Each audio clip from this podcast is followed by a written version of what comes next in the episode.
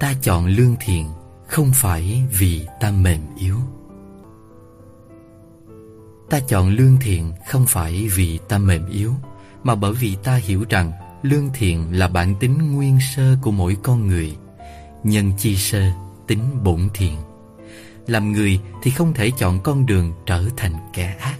Người ác tất sẽ có báo ứng. Ta chọn nhường nhịn không có nghĩa là ta đang bị thụt lùi Mà vì ta hiểu rằng một sự nhịn chính sự lành Nhịn một chút sống yên biển lặng, Lùi một chút biển rộng trời cao. Ta chọn tha thứ không phải vì ta nhu nhược, Mà bởi vì ta hiểu rằng Tha thứ là một trong những đức tính tốt đẹp nhất trên đời, Không bao giờ là sai cả.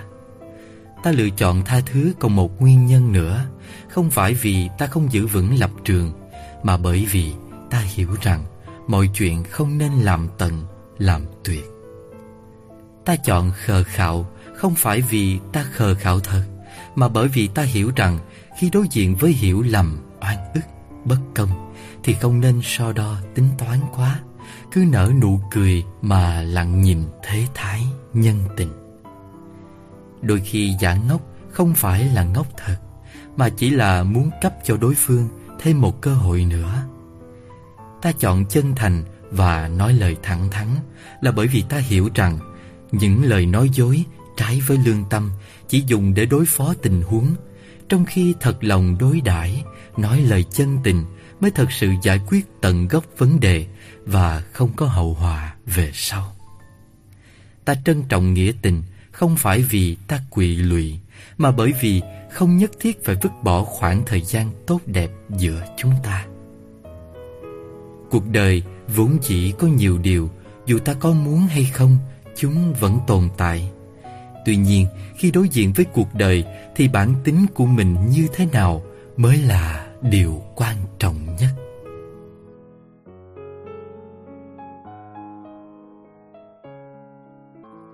chánh niệm là gì tác giả minh đức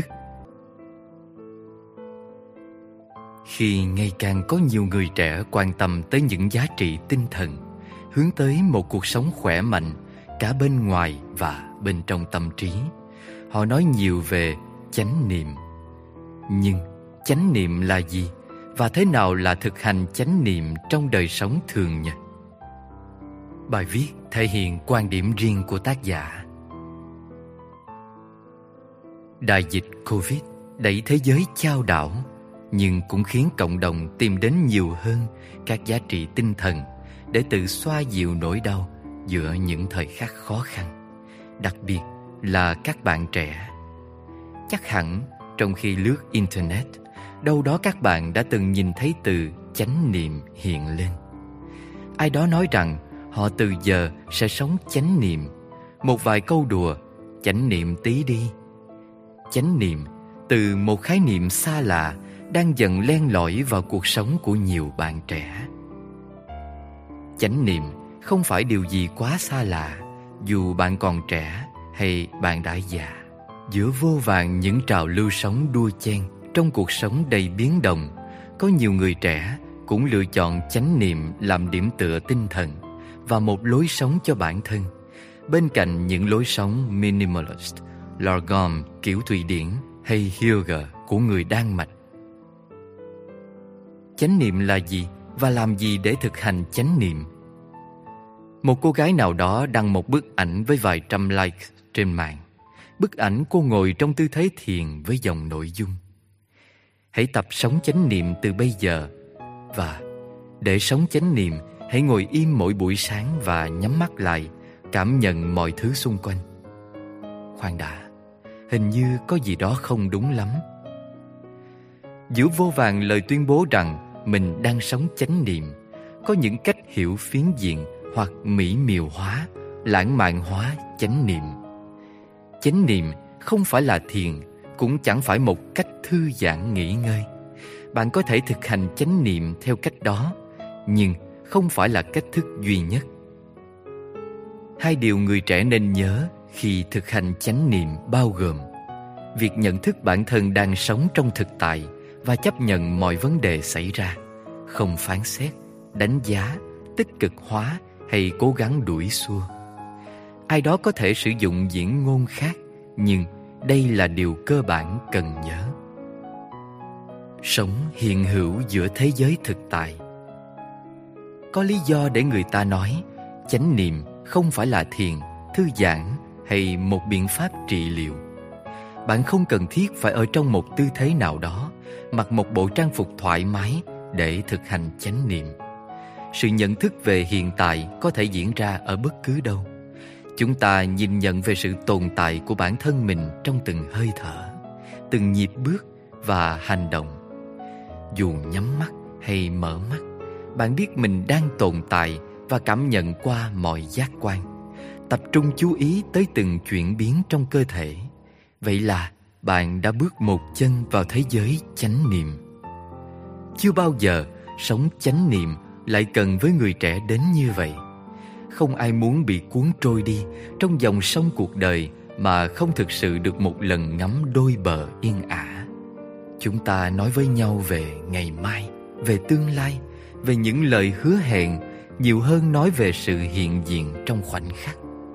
Sao không có điều gì xoay quanh hiện tại, điều vốn dĩ là nơi chúng ta thuộc về. Khi nói về việc thực hành chánh niệm, tác giả của cuốn sách đã hướng dẫn một cách đơn giản rằng trong bất cứ việc gì bạn làm, hãy cố gắng cảm nhận mọi thứ xung quanh đang tác động lên cơ thể bạn. Tôi bắt đầu để ý hơn tới mọi thứ theo cách chánh niệm. Khi uống một tách trà, tôi cảm nhận hơi nóng đang bốc lên, cảm nhận sự tiếp xúc nơi ngón tay và thành cốc. Những âm thanh len keng từ chiếc thìa vang lên trong đầu. Sự hiện diện của tôi trong thực tại gắn liền với những cảm nhận về tách trà mình đang cầm. Bạn không cần chọn một góc thật đẹp với chim hót và gió thoảng để chánh niệm. Hãy cảm nhận sự tồn tại của mình trên con phố đông đúc, trong dòng người kẹt cứng mỗi sáng, khi uống một cốc cà phê hay nghe một bản nhạc. Đừng nghe ai đó nói rằng cảnh giới của chánh niệm là việc giải thoát hay sự cảm nhận siêu tinh thần gì hết. Nó chỉ đơn giản là việc lúc nào bạn cũng thấy mình đang hiện diện trong thực tại. Tôi luôn cho rằng chánh niệm là cách tốt nhất để bạn cảm nhận được vẻ đẹp của cuộc sống xung quanh. Những điều đôi khi ta thường bỏ lỡ. Sự yên bình chỉ đến với mỗi người khi trong lòng không xáo động, như khi chúng ta thực sự tập trung vào một tiếng chim hót giữa cơ mang thanh âm đô thị. Trong thế giới của chánh niệm, sự duy mỹ có nền tảng từ sự thấu hiểu. Giống như con người gây dựng thành công từ những điều nhỏ bé, niềm tin yêu cuộc sống của bạn cũng gợi lên từ sự bình yên giản đơn khi ngắm một bông hoa ven đường. Chánh niệm giúp con người cảm nhận được sự hòa hợp của bản thân trong mối quan hệ với xã hội, môi trường, khi đó là sự tương tác qua lại. Với tôi, đó là một điều tích cực cho những người trẻ luôn hoang mang về sự tồn tại hay danh tính cá nhân. Chúng ta không tồn tại đơn lẻ hay tách biệt.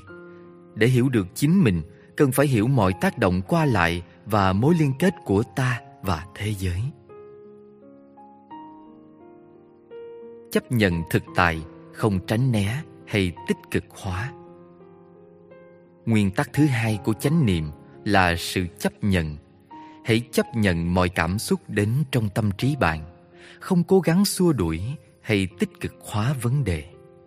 Thực hành chánh niệm không có nghĩa rằng bạn có thể rũ bỏ hoàn toàn hay giải quyết tất cả những vấn đề trong cuộc sống.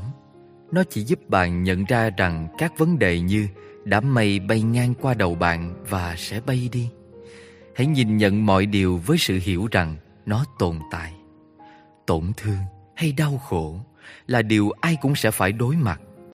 Nhưng việc chấp nhận để bản thân đau khổ là một lựa chọn của riêng mỗi người.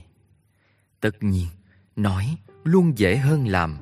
Chúng ta cũng cần thời gian để có thể thực hành. Khi chia tay người yêu cũ, tôi đã từng cố gắng né tránh vấn đề chúng tôi từng yêu nhau bằng cách xóa ảnh, block Facebook hay tránh mặt. Tôi nghĩ đấy là cách tốt nhất để đối mặt với vấn đề của mình, cho tới lần chạm mặt cô ấy trên đường với người yêu mới. Mọi ký ức lại ùa về và sự đau khổ lại đeo bám một thời gian. Tôi không chấp nhận thực tại là mình đã chia tay, cố gắng né tránh nó để rồi vỡ òa khi phải đối mặt lại. Trong mọi khoảnh khắc từ khi chia tay, nếu tôi chấp nhận sự thật ấy, chắc chắn cảm giác vỡ òa cảm xúc kia sẽ không ập tới. Bạn có thấy câu chuyện chánh niệm ở khắp mọi nơi, từ học tập tới công việc. Giả như chúng ta có thể coi những lời của sếp mắng, những lời thực sự không có giá trị xây dựng, như những đám mây ngang qua đầu mà không bận tâm. Giả như chúng ta không lúc nào cũng phải cố tỏ ra lạc quan, tích cực, dù cuộc sống đang thực sự chao đảo. Chánh niệm bao trùm lên nhiều điều ý nghĩa cho cuộc sống, là sống thật với bản thân, là chấp nhận không có gì là mãi mãi, là hiểu được giá trị của sự sẻ chia thực sự. Đừng nói với ai đó rằng Mày hãy nín khóc đi Khi họ sụt sùi sau lần đầu thất tình Hãy cứ để cho họ khóc và chấp nhận thực tế rằng Mình đang đau khổ. Khoan dung với bản thân Là chấp nhận cho những cảm xúc, Dù là tiêu cực, trôi qua tâm trí. Không phải gồng mình lên chống chọi, Dù đã quá mệt mỏi. Tại sao chúng ta cần sống chánh niệm? Giá trị của hạnh phúc nằm trong sự cảm nhận về thực tại. Bạn không thể hạnh phúc khi cứ đắm đuối trong những ý niệm về tương lai, luôn sống với tư tưởng rằng ừ cố lên, rồi một ngày nào đó mình sẽ hạnh phúc một ngày nào đó, điểm dừng của tâm trí bạn sẽ lại hướng về một tương lai được cho rằng đầy đủ hơn, hoàn thiện hơn và duy mỹ hơn người trẻ học cách sống chánh niệm để trân trọng giá trị của cuộc sống. Đã bao giờ có ai đó nói rằng còn được thở là còn may mắn khi bạn vẫn còn đang sống. Chúng ta chỉ có thể ý thức về việc thở khi ý thức được sự hiện diện của bản thân trong khoảnh khắc, không phải ở quá khứ hay tương lai. Bạn luôn được dạy phải sống trọn vẹn trong từng khoảnh khắc. Nhưng không ai để ý tới những thứ tưởng như hiển nhiên của khoảnh khắc hơi thở chỉ khi sống trọn vẹn từng khoảnh khắc người trẻ mới thực sự hiểu được ý nghĩa của cuộc sống này. Tôi cũng tin rằng chánh niệm là cách để người trẻ hiểu hơn về khoan dung và gây dựng lòng trắc ẩn. Lòng trắc ẩn là một phẩm chất bắt nguồn tự nhiên từ sự thấu hiểu và chấp nhận. Thay vì tránh né nỗi đau của bản thân hay nhìn nhận nỗi đau của người khác hời hợt với chánh niệm, chúng ta chấp nhận thực tế để trao đi tình yêu thương một cách thấu hiểu hơn. Cuộc sống luôn chứa đầy bất mãn khi chúng ta không biết hài lòng. Bạn luôn than phiền, không thỏa mãn, không hạnh phúc, không đủ đầy vì chưa bao giờ thực sự cảm nhận sự hiện diện những thứ mình có. Lần cuối cùng bạn ăn một món ăn bằng mọi giác quan là khi nào? bạn có thực sự ngửi thật kỹ, nhai thật chậm, nếm món ăn từ từ để hương vị hòa quyện trong miệng. Chúng ta có thể sống chánh niệm trong mọi hoàn cảnh cuộc sống. Ăn chánh niệm, học chánh niệm, uống cà phê chánh niệm và kể cả yêu chánh niệm. Mọi thứ vẻ đẹp của cuộc sống chỉ có thể cảm nhận khi bạn tương tác bằng mọi giác quan làm sao có thể yêu một người và duy trì một mối quan hệ tích cực khi bạn chỉ chạm tới vẻ bề ngoài của tình yêu hoặc luôn tưởng tượng về những thứ tiêu cực sẽ tới? Nhiều người trẻ không yêu với sự chấp nhận, họ yêu với mong muốn thay đổi đối phương hoặc hy vọng đối phương có thể thay đổi mình. Suy nghĩ về chánh niệm thực sự thay đổi thế giới quan của tôi. Dù là một người trẻ, đáng buồn thay chúng ta thường hiểu về ý nghĩa và tầm quan trọng của chánh niệm khi đã băng qua những năm tháng chồng chênh nhất của cuộc đời với đầy vết sẹo. Nếu có một tâm thế sẵn sàng, chủ động hơn với chánh niệm, có lẽ thế giới vội vã sẽ không quăng quật người trẻ rồi mới ném cho một bài học. Dù chánh niệm không thể giải quyết mọi vấn đề của bạn, nhưng sẽ giúp bạn thay đổi thái độ nhìn nhận vấn đề. Và tôi nghĩ rằng chỉ một chút thôi cũng khiến cuộc sống của bạn dễ dàng hơn rất nhiều rồi, phải không?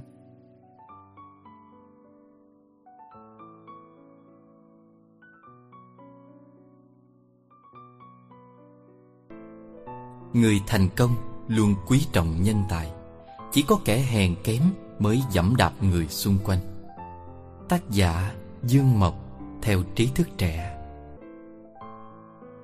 Biết trọng dụng giá trị của nhân tài Mới là điều kiện tiên quyết để vượt lên thành công. Ra sức dẫm đạp người bên cạnh Chỉ là biểu hiện của sự yếu đuối, thua kém. Sự khác biệt lớn nhất giữa con người và động vật đó chính là trí khôn. Còn sự khác biệt lớn nhất giữa con người với con người đó chính là tâm thái. Dựa vào xu hướng suy nghĩ, tính cách, lòng dạ và khuôn thức của mỗi người Chúng ta sẽ hình thành nên những tâm thái khác nhau Thu hút những kiểu người khác nhau. Chính vì thế mới có câu Vật hợp theo loài, người chia theo nhóm. Nếu cả ngày chúng ta chỉ chăm chăm khó chịu Luôn chìm trong sự bi quan và tiêu cực Thì chúng ta cũng sẽ thu hút những con người bi quan tiêu cực như thế. Và ngược lại Nếu chúng ta luôn suy nghĩ tích cực và hướng tới phía trước Có một tâm thái rộng lớn Chúng ta cũng sẽ thu hút được những người bạn có cùng tầm nhìn và tính cách giống như mình. Trong xã hội hiện nay Người ta thường lấy tiền bạc ra làm thước đo phân chia thân phận, địa vị của một con người. Vì thế, những kẻ có tiền thường tự cho mình là có giá trị hơn người khác. Còn những người nghèo nàn, khó khăn Thì bị đánh giá như hèn kém, thua thiệt. Thế nhưng, tiền tài là vật ngoài thân. Chúng có thể đến và đi chỉ trong chớp mắt. Cho nên, những tầng lớp được phân chia theo thước đo này Cũng mong manh và dễ vỡ y như vậy. Sự khác biệt rạch ròi và là thước đo đó bền vững nhất giữa người với người phải kể đến tâm trí, thiện ác khuôn thước và tâm thái của chính chúng ta. Có một câu chuyện như thế này. Trong một buổi tiệc vui vẻ Chủ nhà đã đề ra một trò chơi rất lạ. Anh ta đưa cho mỗi người một quả bóng Và yêu cầu họ tự viết tên của chính mình lên quả bóng đó. Sau đó, anh ta thu lại tất cả số bóng này, Xáo trộn chúng lên Và xếp đặt trong một căn phòng khác.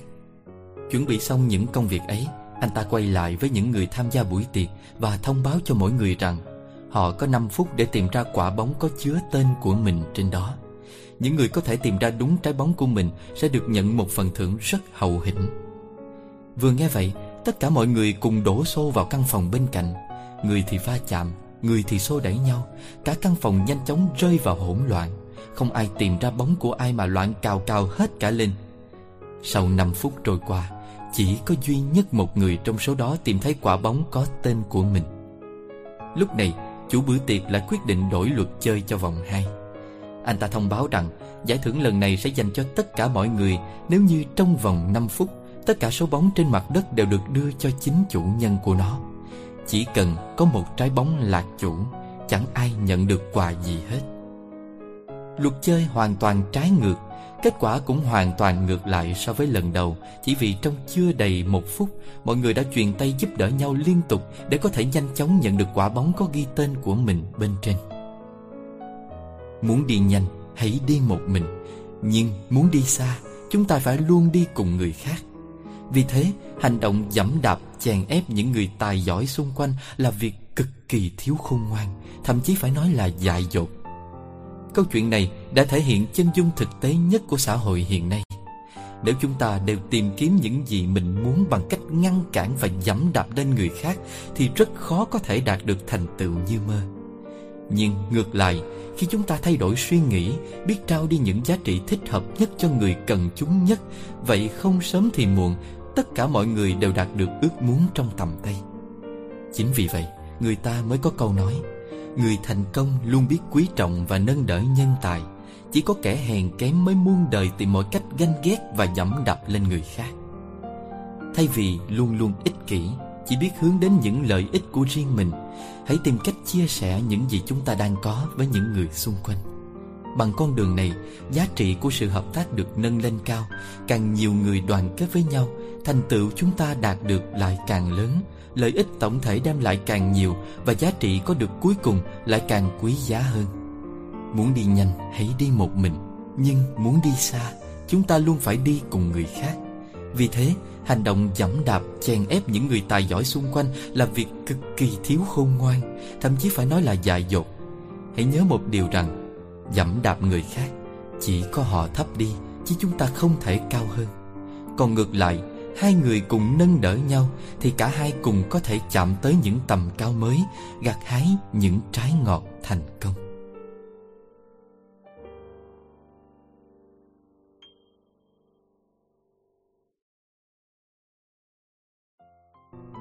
Cứ sống cho tới khi thấy kỳ tích, Cứ sống có ích dẫu đời chật ních, Cố gắng hết mình Trời xanh sẽ thấu.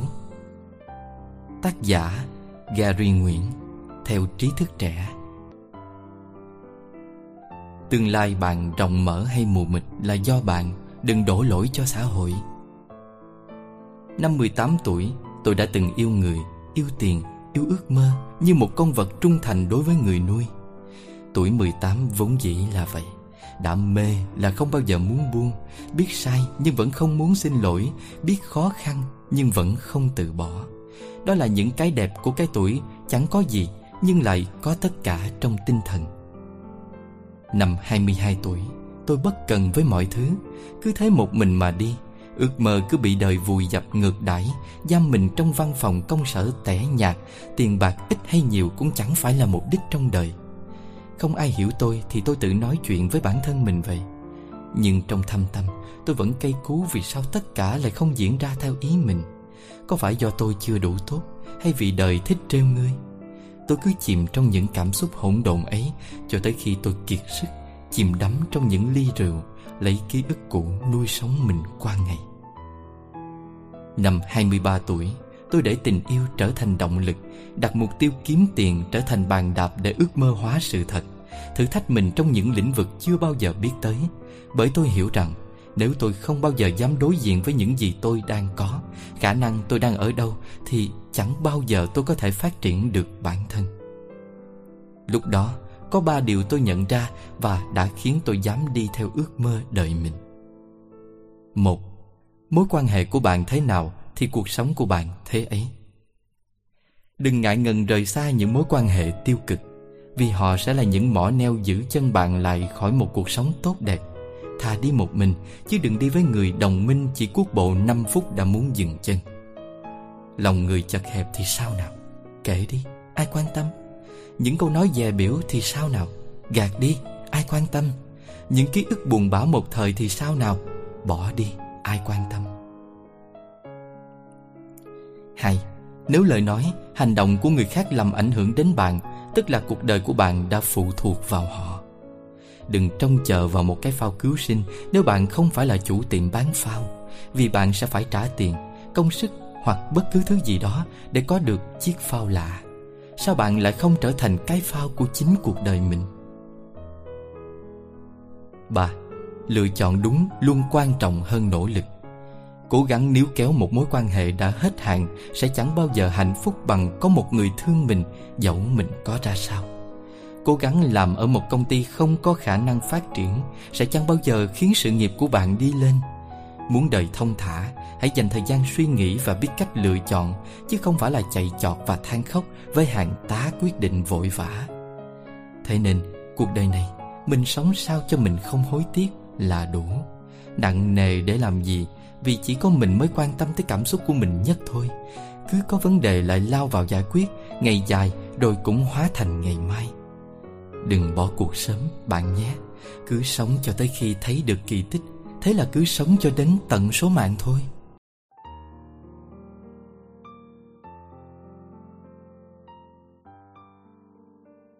Trên thế gian này, điều gì là quý giá nhất? Một nhà triết học gặp một thanh niên đang khóc vì thất tình. Nhà triết học lại gần và cười lớn. Chàng thanh niên tỏ ra giận dữ chất vấn nhà triết học. Nhà triết học liền lắc đầu nói Không phải tôi cười anh, mà chính là anh đang tự giễu mình. Anh đau thương như vậy, chứng tỏ trong lòng anh còn tình yêu mà đối phương không còn Rõ ràng là tình yêu ở phía anh Anh không mất tình yêu Mà chỉ mất một người không yêu anh thôi như vậy, việc gì phải đau lòng? Tôi thấy anh nên về nhà ngủ một giấc là hơn. Người đáng khóc chính là cô gái. Cô ta không chỉ mất anh, Mà còn mất cả tình yêu nữa. Trước miếu quan âm mỗi ngày, Có vô số người tới thắp hương lễ Phật, Khói hương nghi ngút. Trên cây xà ngang trước miếu, Có con nhện chăn tơ. Mỗi ngày đều ngập trong khói hương Và những lời cầu đảo Nhện dần có Phật tính. Trải nghìn năm tu luyện, Nhện đã linh. Một ngày, bỗng Phật vào đến ngôi miếu nọ, Thấy khói hương rất vượng, Hài lòng lắm. Lúc rời miếu, Ngài vô tình ngẩng đầu lên, Nhìn thấy nhện trên xà. Phật dừng lại, hỏi nhện, Ta gặp ngươi hẳn là có duyên. Ta hỏi ngươi một câu, Xem ngươi tu luyện một nghìn năm nay Có thật thông tuệ chăng? Được không? Nhện gặp được Phật rất mừng rỡ, Vội vàng đồng ý. Phật hỏi, Thế gian cái gì quý giá nhất? Nhện suy ngẫm rồi đáp, Thế gian quý nhất là những gì không có được Và những gì đã mất đi. Phật gật đầu đi khỏi. Lại một nghìn năm nữa trôi qua Nhện vẫn tu luyện trên thanh xà trước miếu quan âm. Phật tính của nhện đã mạnh hơn. Một ngày, Phật đến trước miếu, hỏi nhện, Người có nhớ câu hỏi một nghìn năm trước của ta không? Giờ ngươi có hiểu nó sâu sắc hơn chăng? Nhện nói, Con cảm thấy trong nhân gian quý nhất Vẫn là không có được Và đã mất đi à Phật bảo, Người cứ nghĩ nữa đi, Ta sẽ lại tìm ngươi Một nghìn năm nữa lại qua, Có một hôm nổi gió lớn Gió cuốn một hạt sương động lên lưới nhện. Nhện nhìn giọt sương, Thấy nó lòng lành trong suốt sáng lấp lánh, Đẹp đẽ quá. Nhện có ý yêu thích. Ngày nào nhìn thấy giọt sương, Nhện cũng thấy vui. Nó thấy là ngày vui sướng nhất Trong suốt ba nghìn năm qua. Bỗng dưng, gió lớn lại nổi, Cuốn giọt sương đi. Nhện dây khắc, thấy mất mát, Thấy cô đơn, Thấy đớn đau. Lúc đó Phật tới Ngài hỏi, Nhện, Một nghìn năm qua, Ngươi đã suy nghĩ thêm chưa? Thế gian này cái gì quý giá nhất?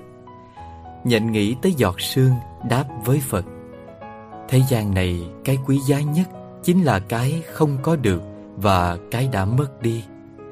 Phật nói, Tốt, Nếu ngươi đã nhận thức như thế, Ta cho ngươi một lần vào sống cõi người nhé. Và thế là nhận đầu thai vào một nhà quan lại Thành tiểu thư Đại Cát. Bố mẹ đặt tên cho nàng là Châu Nhi. Thoáng chốc Châu Nhi đã 16 tuổi Thành thiếu nữ xinh đẹp, yểu điệu, duyên dáng. Hôm đó Tân Trạng Nguyên cam lộc đổ đầu khoa. Nhà vua quyết định mở tiệc mừng sau vườn ngự uyển. Rất nhiều người đẹp tới yến tiệc Trong đó có Châu Nhi và Trường Phong công chúa.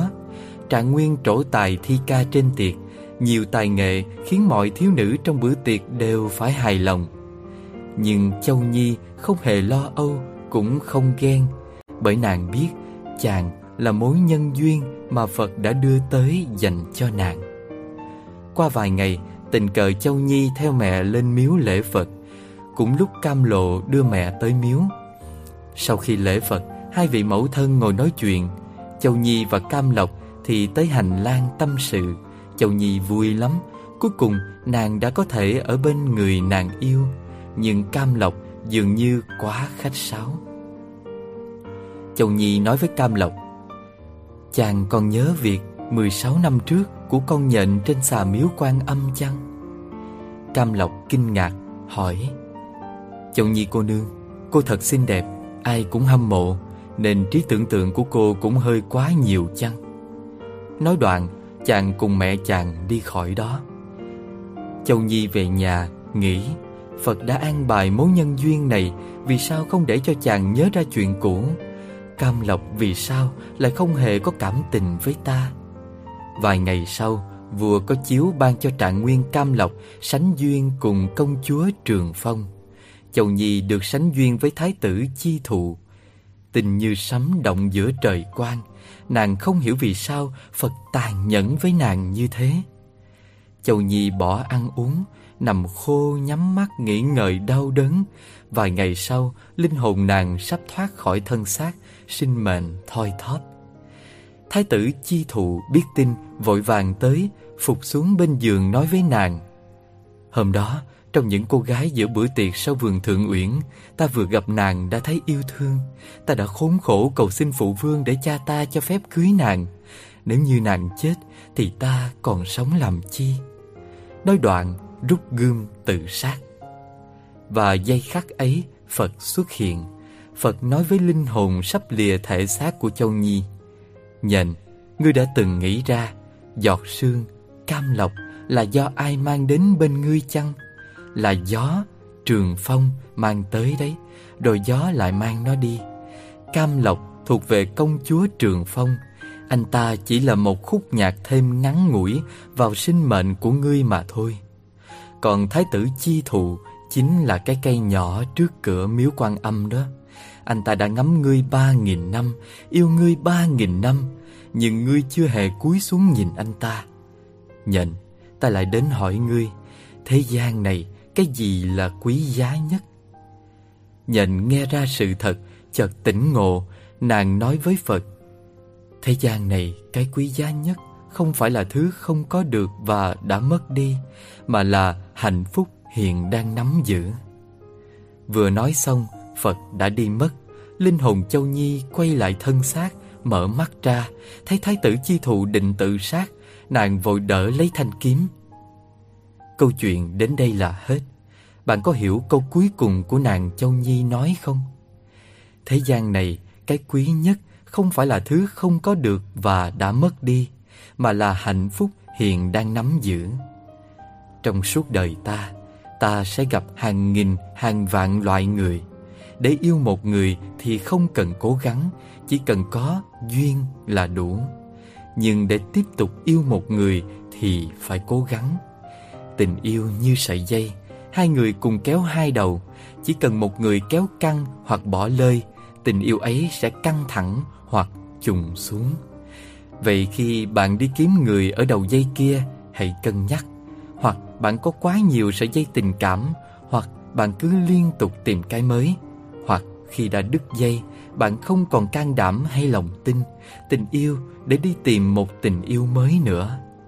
Bất kể khi nào Bất kể thế nào, Khi sợi dây đó đứt, Bạn chỉ mất đi một người không yêu bạn, Nhưng người đó đã mất đi một người yêu họ. Mất một người không biết trân quý bạn, Có gì phải buồn đâu. Bởi bạn còn cơ hội Một lần nữa gặp người biết rằng bạn quý giá. Có muốn nghe tôi kể câu chuyện ấy lần nữa không? Ngày xưa trước miếu quan âm.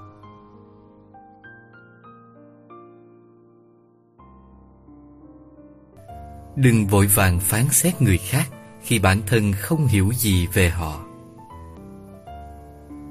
Mỗi người sống đều có một hoàn cảnh, một số phận khác nhau. Người khác sẽ không cách nào hiểu được tường tận. Vậy nên đừng vội vàng chỉ trích hay phán xét người khác Khi không hiểu gì về tình huống chân thực của họ. Có một câu chuyện ngụ ngôn kể rằng Có một chú heo, một chú cừu và một chú bò sữa bị nhốt trong một cái chuồng Có một lần người chủ bắt chú heo heo liền lớn tiếng kêu thất thanh và chống cự mãnh liệt. Cừu và bò sữa không thích tiếng kêu của chú heo nên giận dữ chỉ trích. Ngươi thật là làm quá, ông chủ mỗi lần đến bắt chúng ta thì chúng ta cũng không kêu to ầm ĩ như ngươi. Chú heo nghe xong liền đáp lại. Việc bắt các anh và bắt tôi là hai việc hoàn toàn khác nhau. Ông chủ bắt các anh chỉ là muốn lấy lông và sữa của các anh, nhưng ông ấy bắt tôi là muốn lấy mạng của tôi. Các anh có hiểu được không?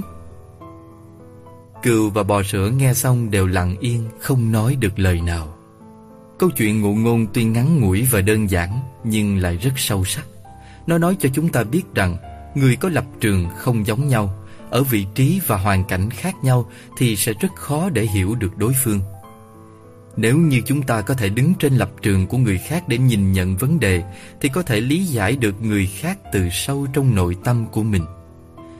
Có một câu chuyện khác như thế này.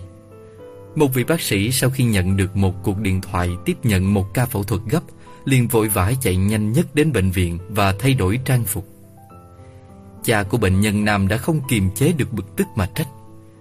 Tại sao ông có thể đến muộn như vậy chứ? Chẳng lẽ ông không biết được rằng con trai tôi đang ở vào tình thế nguy hiểm sao? Ông đúng là người mà một chút trách nhiệm cũng không có. Bác sĩ nhẹ nhàng cười nói à, Thật xin lỗi. Vừa rồi tôi không trực ở bệnh viện. Khi nhận được cuộc điện thoại đó tôi đã lập tức đến ngay. Xin ông bình tĩnh một chút. Bình tĩnh? Nếu như người nằm trong phòng phẫu thuật là con trai của ông Thì ông có thể bình tĩnh được hay không? Nếu như hiện tại con trai của ông chết rồi Thì ông sẽ như thế nào đây? Cha của bệnh nhân phẫn nộ nói, Bác sĩ lời ôn tồn. Được rồi, Tôi sẽ đọc thầm kinh thánh. Hãy cùng cầu nguyện cho con trai của ông đi. Cha của bệnh nhân lại tức giận nói, Chỉ có người thờ ơ với sự sống chết của người khác Mới có thể nói được những lời như vậy. Mấy tiếng sau, Ca phẫu thuật thành công. Bác sĩ từ trong phòng phẫu thuật đi ra vui vẻ nói với cha của bệnh nhân, Cảm ơn trời đất, Con trai của ông được cứu rồi. Không chờ người đàn ông kia trả lời, Vị bác sĩ vội vã trời đi và nói, Nếu như có vấn đề gì, Ông có thể hỏi y tá. Cha của nam bệnh nhân giận dữ bất bình nói với y tá, Ông ta thật ngạo mạn, Ngay cả việc tôi muốn hỏi tình huống của con trai mình Có mấy phút đồng hồ mà cũng không được. Nữ y tá rớt nước mắt nói, Con trai của bác sĩ hôm qua đã mất vì tai nạn giao thông. Lúc chúng tôi gọi điện cho bác sĩ đến mổ cho con trai của ông, Là bác sĩ đang trên đường đến nhà tang lễ. Bây giờ đã cứu sống được con trai của ông rồi, Bác sĩ phải vội vàng để trở về chôn cất con trai mình. Cuộc sống của người khác phát sinh việc gì, Họ đang phải trải qua khó khăn và trắc trở gì, Đứng tại lập trường của mình, Chúng ta cũng không biết được. Những điều chúng ta nhìn thấy chỉ là vẻ bề ngoài mà thôi chúng ta có từng trải qua nỗi khổ đau mới hiểu được nỗi đau khổ của người khác. Chúng ta có từng trải qua con đường đời gập ghềnh nhấp nhô như thế nào mới hiểu được người khác cũng đang trải qua như vậy. Một người thực sự hiểu được tu dưỡng bản thân sẽ hiểu được lời nói có lợi, có hại. Hiểu được không nên nhìn nhận vấn đề từ một phía. Như vậy thì giữa con người với con người, việc làm tổn thương nhau sẽ giảm đi rất nhiều có câu, hạnh phúc không phải được quyết định bởi tài phú, quyền lợi và dung mạo, mà là được quyết định bởi mối quan hệ giữa bạn và những người xung quanh. Bạn muốn là một người vui vẻ, hạnh phúc thì hãy lấy việc đối xử tử tế với người khác làm xuất phát điểm của mình nhé.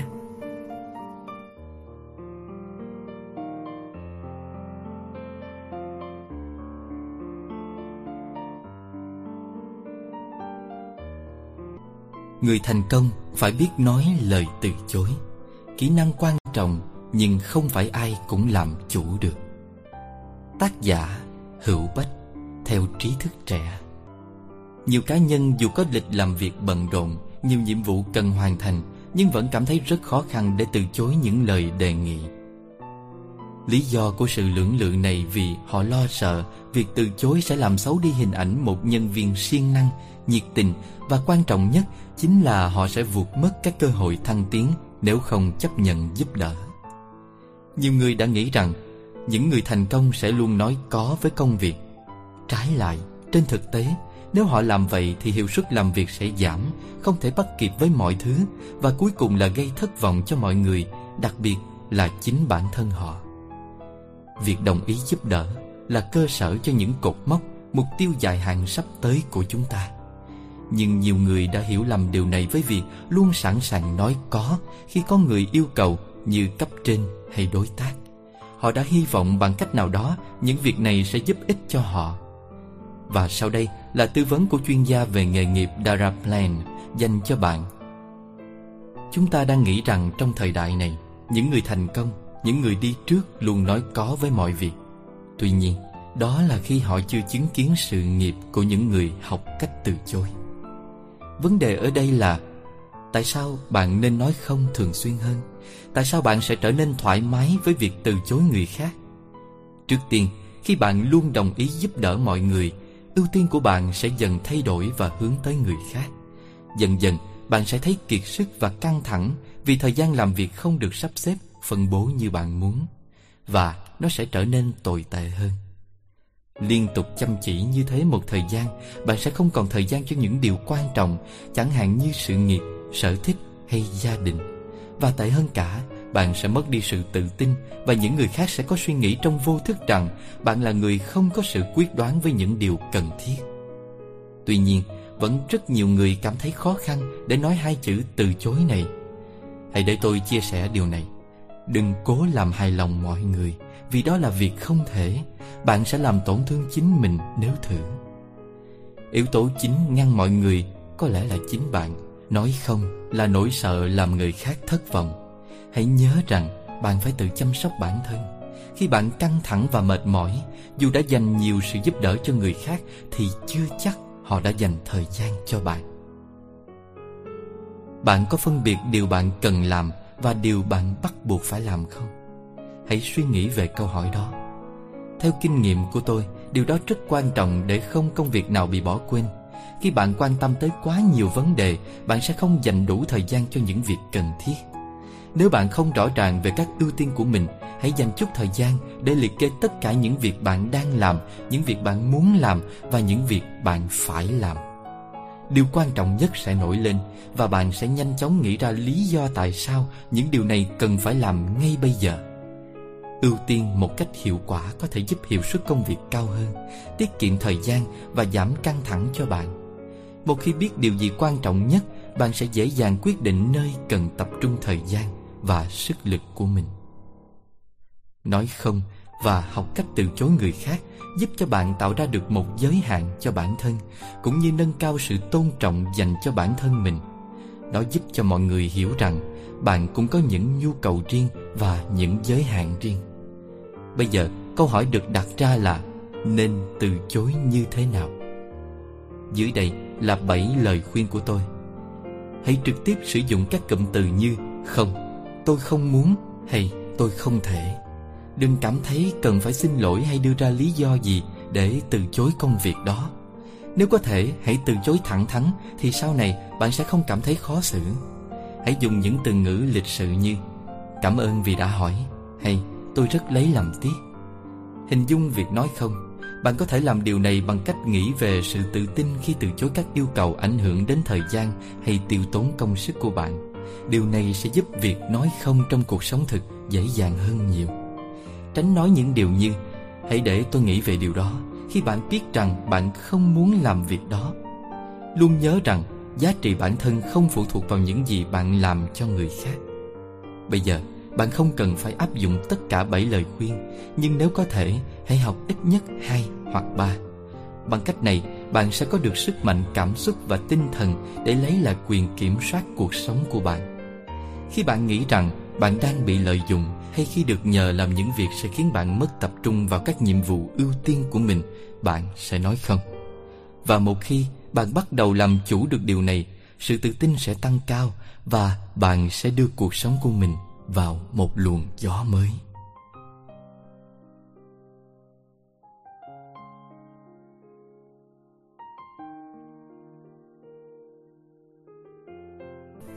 Này bạn, hãy sống chứ đừng tồn tại. Tác giả Phan Thị Lệ Thu Tôi tham lam đủ điều về cuộc sống. Tôi muốn mình cười thật nhiều mỗi ngày Quan tâm tới những người xung quanh Sống bình lặng, yên vui.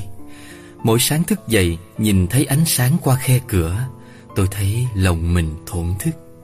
Đôi khi mỉm cười thật tươi Vì may mắn vẫn còn ở phía mình Vì mình vẫn còn cơ hội bắt đầu ngày mới bắt đầu cho những yêu thương hôm nay. Vừa mới vui đó, cười nói thế đó, xong lại buồn đó. Tâm trạng như một mớ hỗn độn, vui buồn lẫn lộn. Nhiều cảm xúc đang xen bản thân cứ bủa vây với những nỗi niềm không tên, không thể nào thoát ra bức tường đầy những phiền muộn kia.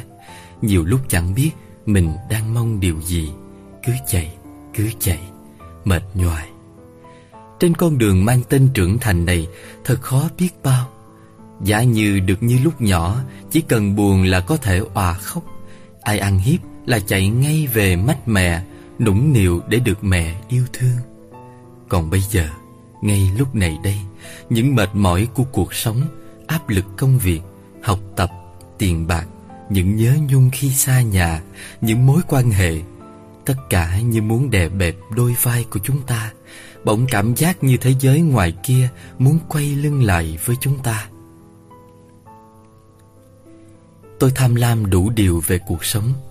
Tôi muốn mình cười thật nhiều mỗi ngày, quan tâm tới những người xung quanh, sống bình lặng, yên vui. Mỗi sáng thức dậy nhìn thấy ánh sáng qua khe cửa, tôi thấy lòng mình thổn thức.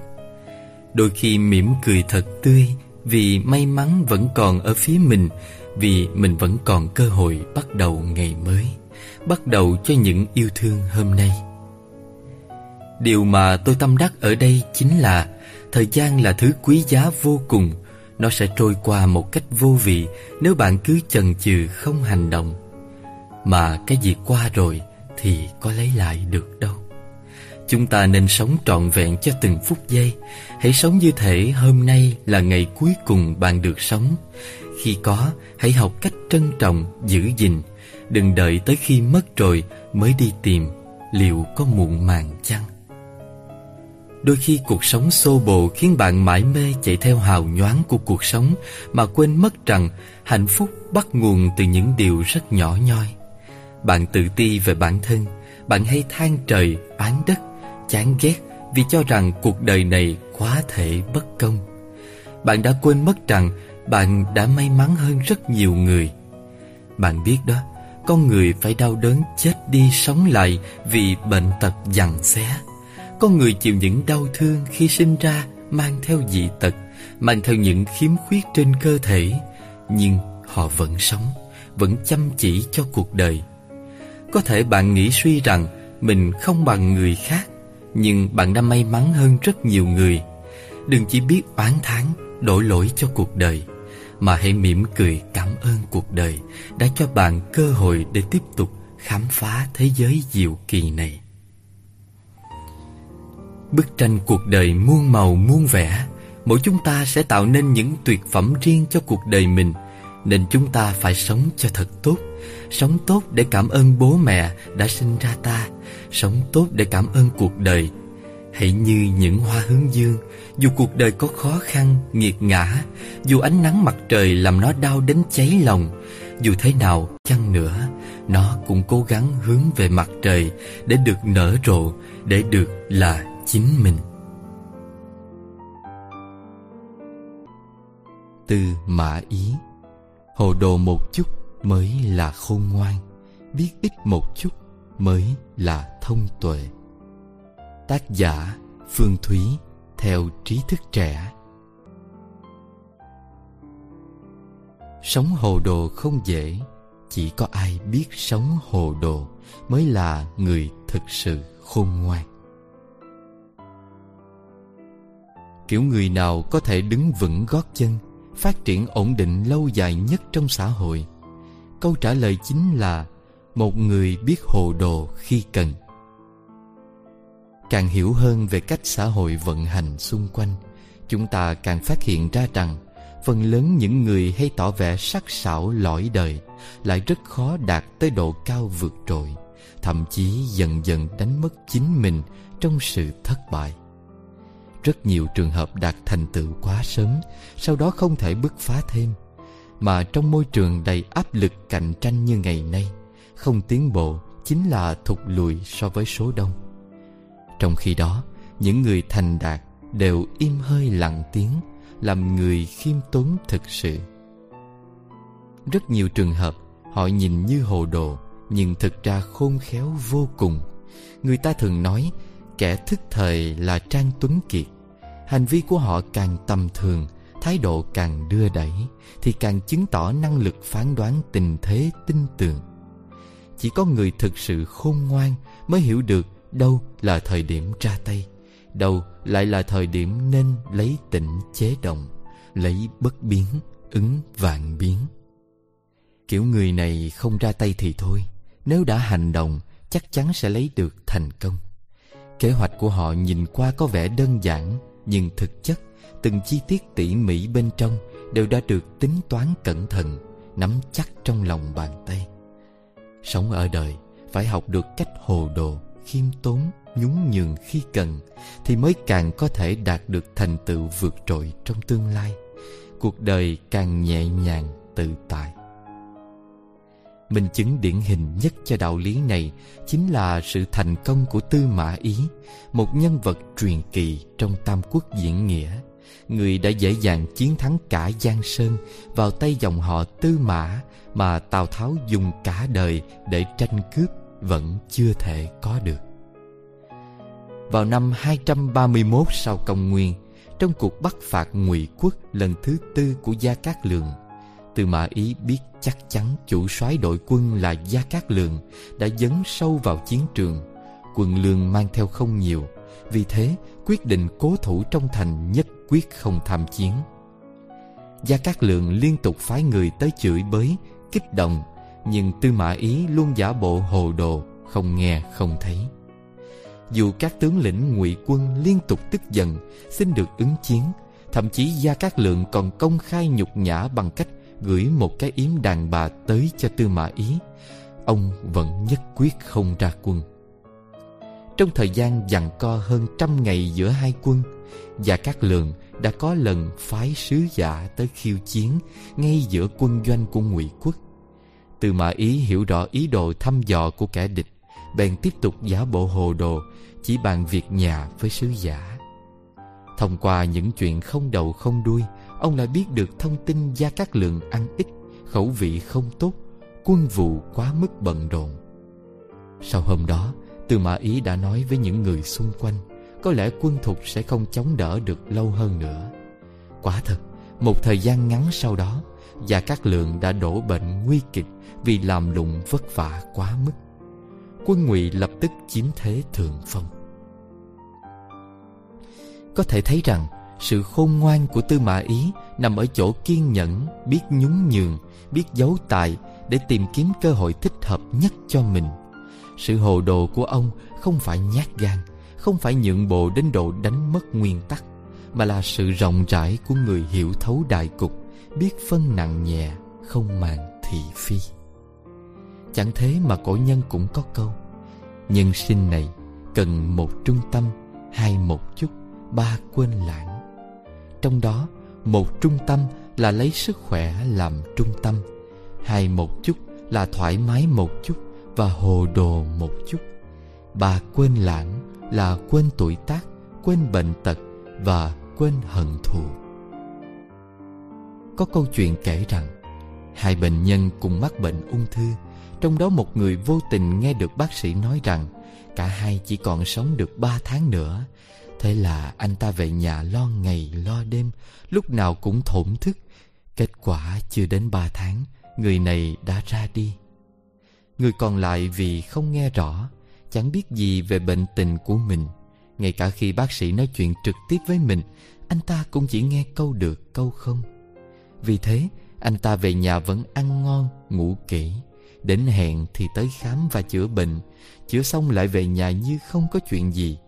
Điều đáng ngạc nhiên là người này lại sống rất bình thường dù đã trải qua hơn một năm kể từ ngày đó. Vậy là có những chuyện chúng ta nên biết khi cần biết, nhưng cũng nên quên khi cần quên. Lại có những chuyện không nên biết rõ, cứ ngỡ ngẩn một chút mới càng thanh thản và dễ sống hơn. Hồ đồ một chút mới càng khôn ngoan và chắc chắn. Còn những người biết rõ quá nhiều điều, Thích truy đến cùng của căn nguyên cơ sở, Lại thường phải để ý nhiều, Suy nghĩ nhiều hơn. Trong lòng chứa quá nhiều tạp niệm, Lo được lo mất Lại khiến tâm khổ. Cuộc sống khó lòng đạt được hạnh phúc. Chỉ có người hồ đồ biết ngốc Khi gặp chuyện không phải của mình, Lại đủ tỉnh táo để lo chuyện mình bắt buộc phải lo, Thì mới có thể nắm chắc cuộc đời bản thân trong tay không tự mua dây buộc mình. Đây chính là điều mà người ta thường nói, làm người thông minh không hề dễ dàng, nhưng làm người sống hồ đồ mới càng khó hơn. Chính vì hồ đồ nên gặp chuyện càng phải nghĩ kỹ, gặp lời càng phải đắn đo. Sau khi xét kỹ càng rồi hẳn nói, hẳn làm, đó là cách giảm thiểu rủi ro nhiều nhất. Cũng chính vì hồ đồ, Chúng ta mới càng tự nguyện lắng nghe Và tiếp thu những ý kiến từ người xung quanh, Học được cách tôn trọng người khác, Thu hoạch thiện ý Và nhân duyên tốt đẹp. Trong mắt của khổng tử, Hồ đồ chính là trung dung. Trong mắt lão tử, Đó là vô vi. Trong mắt trang tử, Hai chữ này lại đại biểu cho sự tiêu dao Có thể thấy rằng đây là một loại tâm thái Cũng là một loại tu vi. Tâm chỉ cần đơn giản Người chỉ cần hồ đồ Ít tính toán Không vì chuyện nhỏ mà lo lắng Mới có thể sống tự do, thoải mái.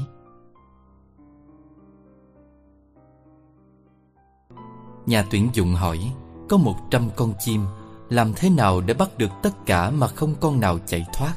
Nữ ứng viên trả lời một câu Khiến quản lý gật gù Và nhận ngay vào làm. Tác giả Dương Mộc, Theo trí thức trẻ.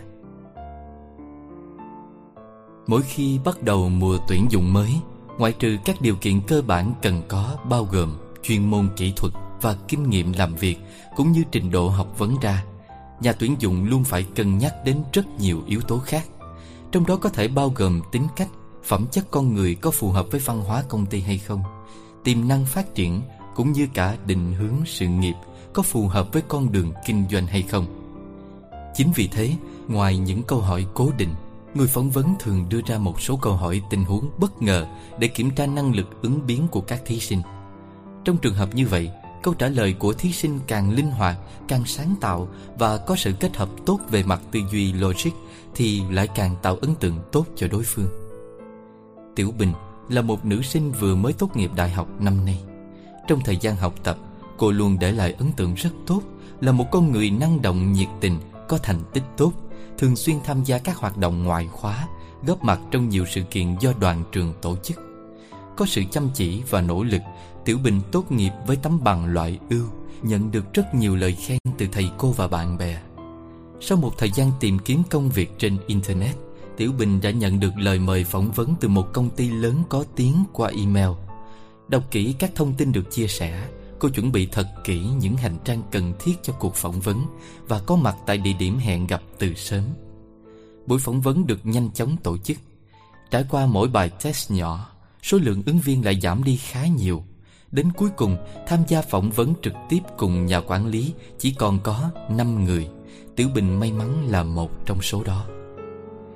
Sau khi đưa ra một số câu hỏi để làm rõ thông tin của ứng viên Vị quản lý đột nhiên nói với tất cả mọi người rằng Trong số những người ngồi đây Ai có thể đưa ra cách giúp tôi bắt tất cả 100 chú chim cùng đậu trên cây Mà không để thoát lấy một con nào Mỗi khi bắt đầu mùa tuyển dụng mới, ngoại trừ các điều kiện cơ bản cần có bao gồm chuyên môn kỹ thuật và kinh nghiệm làm việc cũng như trình độ học vấn ra, nhà tuyển dụng luôn phải cân nhắc đến rất nhiều yếu tố khác. Câu hỏi vừa được đưa ra, cả năm ứng viên tài giỏi đều vô cùng bất ngờ. Một người khẽ hỏi lại, đây rõ ràng là vấn đề không hề liên quan tới lĩnh vực mà chúng tôi tới để phỏng vấn. Người quản lý nói trực tiếp với anh ta, nếu cảm thấy câu hỏi không phù hợp, anh hoàn toàn có thể từ bỏ Nghe vậy Cả năm ứng viên không còn xôn xao nữa Mà bắt đầu tập trung suy nghĩ Ngay sau đó không lâu Một người khác đứng dậy đưa ra câu trả lời Tôi có thể chuẩn bị một chiếc lưới thật to Để trùm kín cả cái cây. Thế là một trăm con chim trên cây Đều không thể thoát được. Người phỏng vấn hỏi lại, Anh có chắc là với chiếc lưới to như thế, Tốc độ anh văng trùm kín cả cái cây Có nhanh hơn tốc độ phản ứng của lũ chim không? Đợi đến lúc anh văng xong, Chẳng lẽ lại không có con nào bay thoát? Ứng viên vừa trả lời im lặng, cúi đầu mà không thể tiếp tục. Sau vài phút, Một ứng viên thứ hai tự tin nói rằng, Tôi sẽ đốt một loại hóa chất tạo ra khí gây mê. Khi nó bốc hơi lên trên cây, Lũ chim ngửi được sẽ không thể cất cánh bay được nữa, Mà chỉ biết ngồi chờ chúng ta bắt lại từng con một mà thôi. Vị quản lý vẫn lắc đầu, Không đồng ý với cách làm này. Loại hóa chất anh đốt có gây ô nhiễm không khí hay không? Chẳng lẽ lũ chim bị ảnh hưởng, Còn chính bản thân anh thì không à? Ứng viên thứ hai tiếp tục vớt vát Tôi có thể sử dụng mặt nạ chống khí độc. Vị quản lý tiếp tục hỏi tới. Vậy chi phí của nó là bao nhiêu? Số vốn anh cần bỏ ra có đảm bảo lợi nhuận thu về tương đương hay không? Tới đây thì ứng viên thứ hai cũng không thể tiếp tục được nữa. Thứ chúng ta học được trong toán học là cách tư duy logic. Tương tự như vậy, trong cuộc sống Chúng ta cũng luôn phải dùng tư duy của mình để liên tục khai thác vấn đề từ nhiều khía cạnh. Từ đó mới tìm ra cách giải quyết hợp lý nhất, nhanh gọn nhất Nhưng đạt được hiệu quả cao nhất. Cuối cùng, đến lượt Tiểu Bình. Cô khẽ nói Tôi có một cách khác nhanh hơn Đó là lấy máy ảnh chụp lại 100 con chim đó Thế là chúng bị bắt vào bên trong rồi. Ngay lập tức Cách tư duy mới lạ đã khiến vị quản lý ấn tượng và nở nụ cười. Vậy vấn đề ở đây có thực sự là một câu trả lời chính xác hay không? Thường là rất khó. Vì mỗi tình huống xảy ra, Cộng thêm vô số tác động ngoại cảnh, Những điều kiện khách quan và chủ quan khác, Chúng ta đều có thể tìm ra những phương án khác nhau để giải quyết. Giống như việc không ai quy định phải giải một bài toán Theo một cách làm cố định nào cả.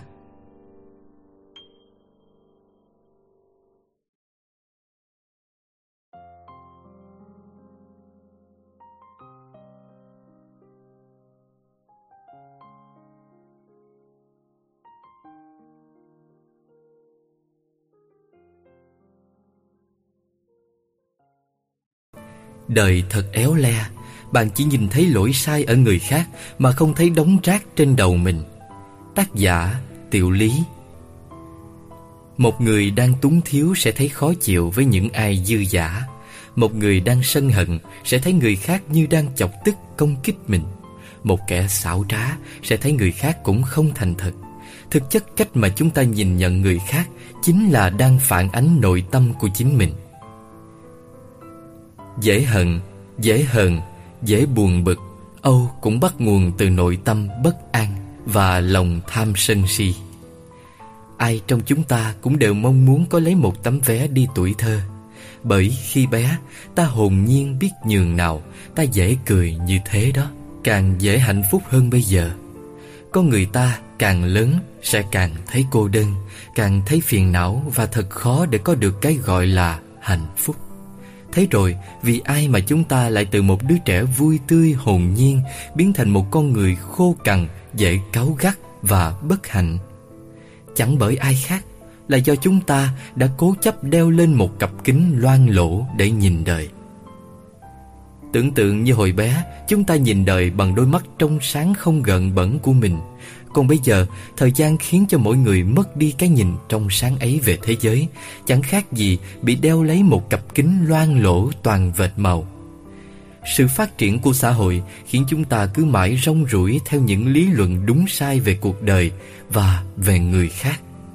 Chúng ta luôn có hai xu hướng, nhìn những thứ mình thích, những người mình thương qua cặp kính chỉ toàn màu hồng và ngược lại, nhìn những việc mình không muốn, những người mình không ưa qua lăng kính loang lỗ màu đen. Là khi tâm trạng vui vẻ, chúng ta nhìn người, nhìn sự việc trong cuộc sống một cách nhẹ nhàng, dễ khoan thứ hơn. Chúng ta có thể mỉm cười trước những trò nghịch ngợm của lũ trẻ, đủ nhẫn nại để nghe hết một câu chuyện khó nghe, cũng dễ dàng thỏa hiệp với những sự việc tưởng chừng khó chấp nhận. Những lúc ấy dường như cả thế giới đều trở nên hòa ái vô cùng. Vậy mà chỉ cần một chút lo lắng dâng lên trong lòng Những muộn phiền, sợ hãi về quá khứ và tương lai Khiến tâm ta bất an. Ngay lập tức ta sẽ nhìn ra rất nhiều đống rác trên đầu người khác.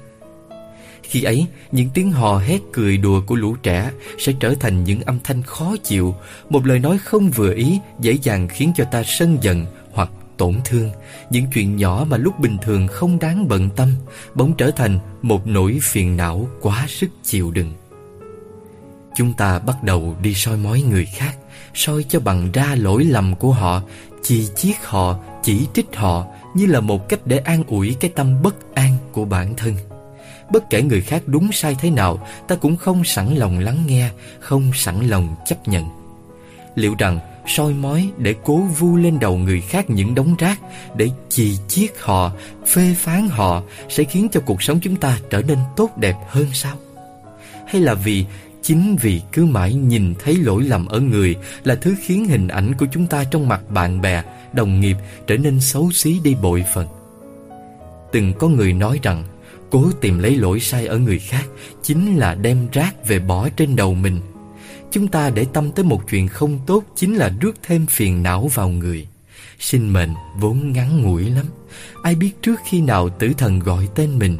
Vì thế, đừng phí hoài thời gian Để đi phán xét những lỗi lầm nơi người khác. Đừng cố chấp giữ lấy những cặp kính loang lỗ kia nữa. Hãy buông thả nó xuống Để cuộc đời hiện ra tươi đẹp hơn, Để hạnh phúc đủ đầy, Dễ đi vào tầm mắt của ta hơn.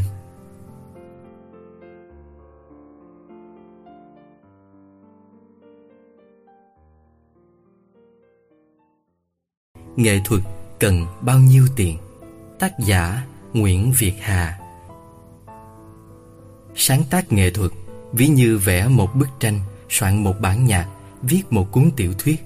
Cho dù là một thứ lao động khá đặc biệt thì vẫn có thể tính toán trả công. Đương nhiên, những thành phẩm của nó sẽ được đong đếm bằng tiền. Có điều, nghệ thuật vốn tinh tế mơ hồ nên thường cả người bán lẫn người mua rất khó định đúng được cái giá trị thật của nó. Hoặc vô cùng đắt, hoặc vô cùng rẻ mạt.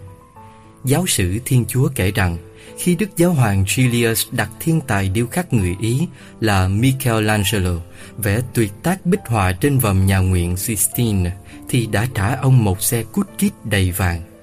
Còn ở ta, chuyện nhuận bút của nhà thơ Nguyễn Bính cũng đáng kể là điển hình. Xuân năm 1941, ông chủ báo Tế Xuyên Hoàng Hữu Tiếp có đặt Nguyễn Bính làm thơ Tết. Mặc cả mãi là một đồng một câu. Ở Sài Gòn năm đó, một xu một tô phở, còn một chỉ vàng là 8 đồng. Ông Nguyễn ghét tính cò kè mới nghĩ cách chơi lại. Ông làm bài thơ dài 40 câu, sát ngày in mới đưa ra, trong đó có dòng làm thơ đem bán cho thiên hạ, thiên hạ đem thơ đọ với tiền. Chuyện bán văn cũng như bán tranh, bán nhạc là chuyện của muôn năm đời thường, không có gì là đặc biệt trầm trọng, chỉ có những người trong trắng ngơ ngác bỡ ngỡ nhập môn mới coi đấy là vấn đề.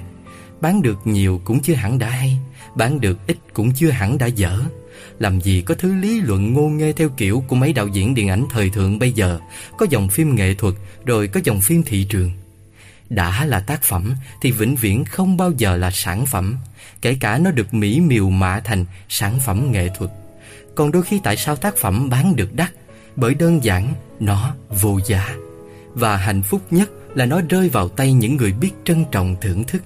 Còn không rất dễ mang họa mà trường hợp ông cử nhân Lê Ngô Cát là ví dụ. Ông Cát soạn, Đại Nam Quốc sử diễn ca, có câu tả bà Triệu, vú dài ba thước dắt lưng cưỡi voi đánh trống trong rừng kéo ra, cũng toan gánh vác sơn hà cho ngô biết mặt đàn bà nước Nam. Vua tử Đức độc vừa phục vừa chê, nhưng vẫn ban thưởng một tấm lụa quý và hai đồng vàng.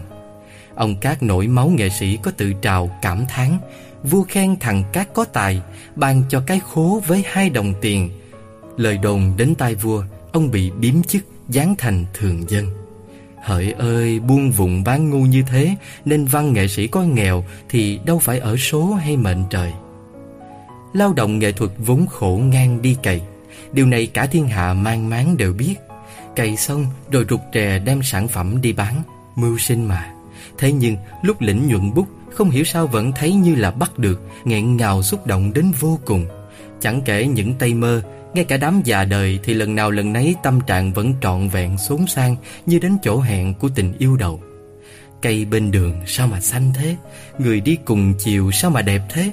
Khép nép ký nhận, Liếc thấy vài số không, Zero, nối đuôi nhau, Bụng bỗng bồi hồi náo nức. Đi khỏi phòng kế toán, Hai tay khép chặt dọc đùi, Chỉ sợ khẽ gian ra là bay bổng như chim. Hồi hộp đến ngã tư có văng vắng gió Mở phong bì thầm thì đếm Mồm miệng tủm tỉm tự dưng sung sướng há ra rất khó ngậm lại Chào ôi, nghệ thuật có cần tiền không nhỉ?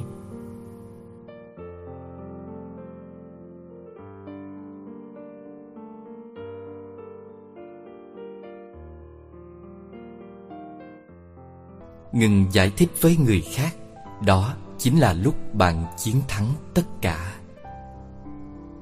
Tác giả Phương Thúy.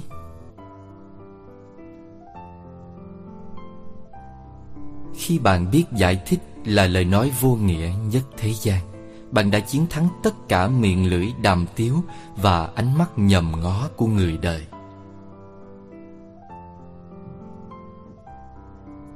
Điều quan trọng nhất trên đời Chính là được sống cuộc đời của mình theo cách riêng của mỗi người. Khi bạn dám chọn sống thật với bản thân Và dám làm những gì mình muốn, Bỏ ngoài tai đàm tiếu miệng đời, Đó cũng là lúc bạn chiến thắng cả cuộc đời của chính mình. Nếu một người luôn muốn giải thích, Muốn chứng minh với người khác, Họ đã đi lạc trong nỗi ám ảnh của chính mình. Tại sao chúng ta lại phải bận tâm tới suy nghĩ và lời nói của người khác Đến nỗi ảnh hưởng tới cuộc sống của mình như vậy? Đừng giải thích nữa. Hãy để thời gian là câu trả lời. Không chứng minh gì cả, Bạn là người chiến thắng. Chuyện kể rằng, Có một anh tài xế chở bệnh nhân tâm thần cho bệnh viện tâm thần. Trong một lần đưa đón, Anh ta để lạc mất ba bệnh nhân do sai sót. Vì để bảo toàn công việc của mình, Anh ta đã lái đến trạm xe buýt gần đó Rồi mời chào chở miễn phí cho những ai về cùng đường. Nhờ thế, anh lừa được ba người hoàn toàn bình thường lên xe, Rồi chở thẳng vào bệnh viện. Và sau cùng, trải qua rất nhiều nỗ lực, Ba người họ mới có thể thoát khỏi trại tâm thần. Khi họ được rời đi, Các phóng viên biết chuyện mới đến mời phỏng vấn Để tìm hiểu thực hư ra sao. Phóng viên đã hỏi cả ba người, khi anh bị đưa vào trại tâm thần, Anh đã dùng cách nào để tự giải cứu mình? Anh chàng định luật học trả lời Tôi nghĩ tôi phải ra khỏi đó bằng mọi giá. Tôi cần chứng minh bản thân mình không có bệnh. Phóng viên, Anh chứng minh bằng cách nào? Anh chàng định luật học. Tôi nói, Trái đất này hình cầu. Đây là một chân lý hiển nhiên. Tôi nghĩ người nói lời chân lý ắt không thể nào là người mắc bệnh tâm thần được, đúng không? Phóng viên, Vậy anh đã thành công. Anh chàng định luật học. Không. Khi tôi nói câu này đến lần thứ 14 Thì nhân viên y tá liền chích cho tôi một mũi an thần vào mông. Đến phiên anh chàng chuyên gia xã hội học. Tôi nói với các bác sĩ và nhân viên y tá ở đó rằng tôi là một chuyên gia xã hội học. Tôi nói tôi biết cựu Tổng thống Mỹ là Bill Clinton, Còn cựu Thủ tướng Anh là Tony Blair. Khi tôi kể đến tận các đảo ở Nam Thái Bình Dương, Thì bọn họ cũng tiêm cho tôi một mũi. Sau đó tôi không còn dám nói gì nữa. Phóng viên. Vậy là anh chàng nông dân cuối cùng đã cứu mọi người, Nhưng bằng cách nào? Anh chàng chuyên gia xã hội học trả lời, Sau khi cậu ta vào đó, Cậu ta không nói gì cả. Đến lúc ăn cơm thì cậu ta ăn, Đến lúc đi ngủ thì cậu ta ngủ. Khi y tá giúp cậu ta cạo râu Thì cậu ta cảm ơn. Đến ngày thứ 28 thì cậu ta được thả ra khỏi trại tâm thần Rồi đi báo cảnh sát để cứu bọn tôi. Sau cuộc phỏng vấn, Phóng viên đã cảm thán rằng một người bình thường mà muốn chứng minh mình là người bình thường Quả là khó phi thường. Có lẽ chỉ người không chứng minh mình là người bình thường Mới là bình thường. Chỉ có kẻ bất thường mới cố gắng chứng minh mình bình thường.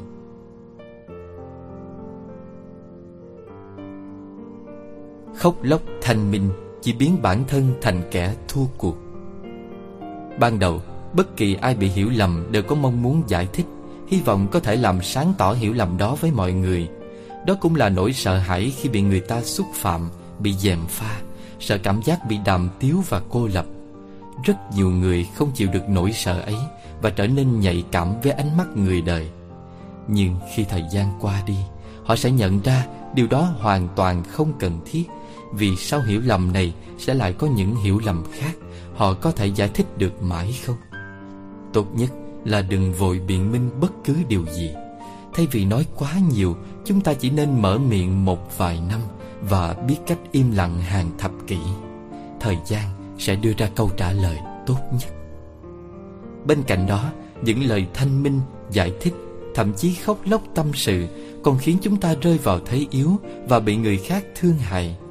Thay vì làm điều đó Sao không chọn cho mình niềm kiêu hãnh của kẻ mạnh Và khiến người xung quanh phải ngước nhìn? Thay vì sợ mình không đủ tốt trong mắt người ngoài Chúng ta nên sợ mình đang lãng phí thời gian quý báu Làm ảnh hưởng sự tập trung hay mất cảm giác ngon miệng của bữa tối nay thì hơn. Cuộc sống thực sự không cần nhiều lời giải thích. Nhân gian muôn màu, nhân sinh thì muôn dạng. Vậy nên làm người không nhất thiết phải giải thích bản thân mình cho người khác hiểu. Bởi người hiểu mình thì không cần giải thích còn kẻ không hiểu mình Thì giải thích cũng bằng không. Từ giờ trở đi, Bạn hãy học cách sống theo đúng ý mình Và dành thời gian cho những điều mình muốn, Bỏ ngoài tay định kiến của người ngoài. Ngừng giải thích với người khác Và hãy sống đúng với bản thân. Chỉ có cách này, Chúng ta mới có thể tự hào nói rằng Cuộc sống đáng giá biết bao. Chúng ta sẽ là người chiến thắng duy nhất Trong cuộc đời của chính mình.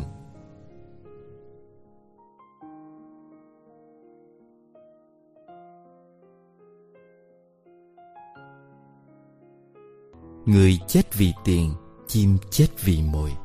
Sống trên đời, Tuyệt đối đừng nói rằng Bạn luôn có tiền. Theo trí thức trẻ.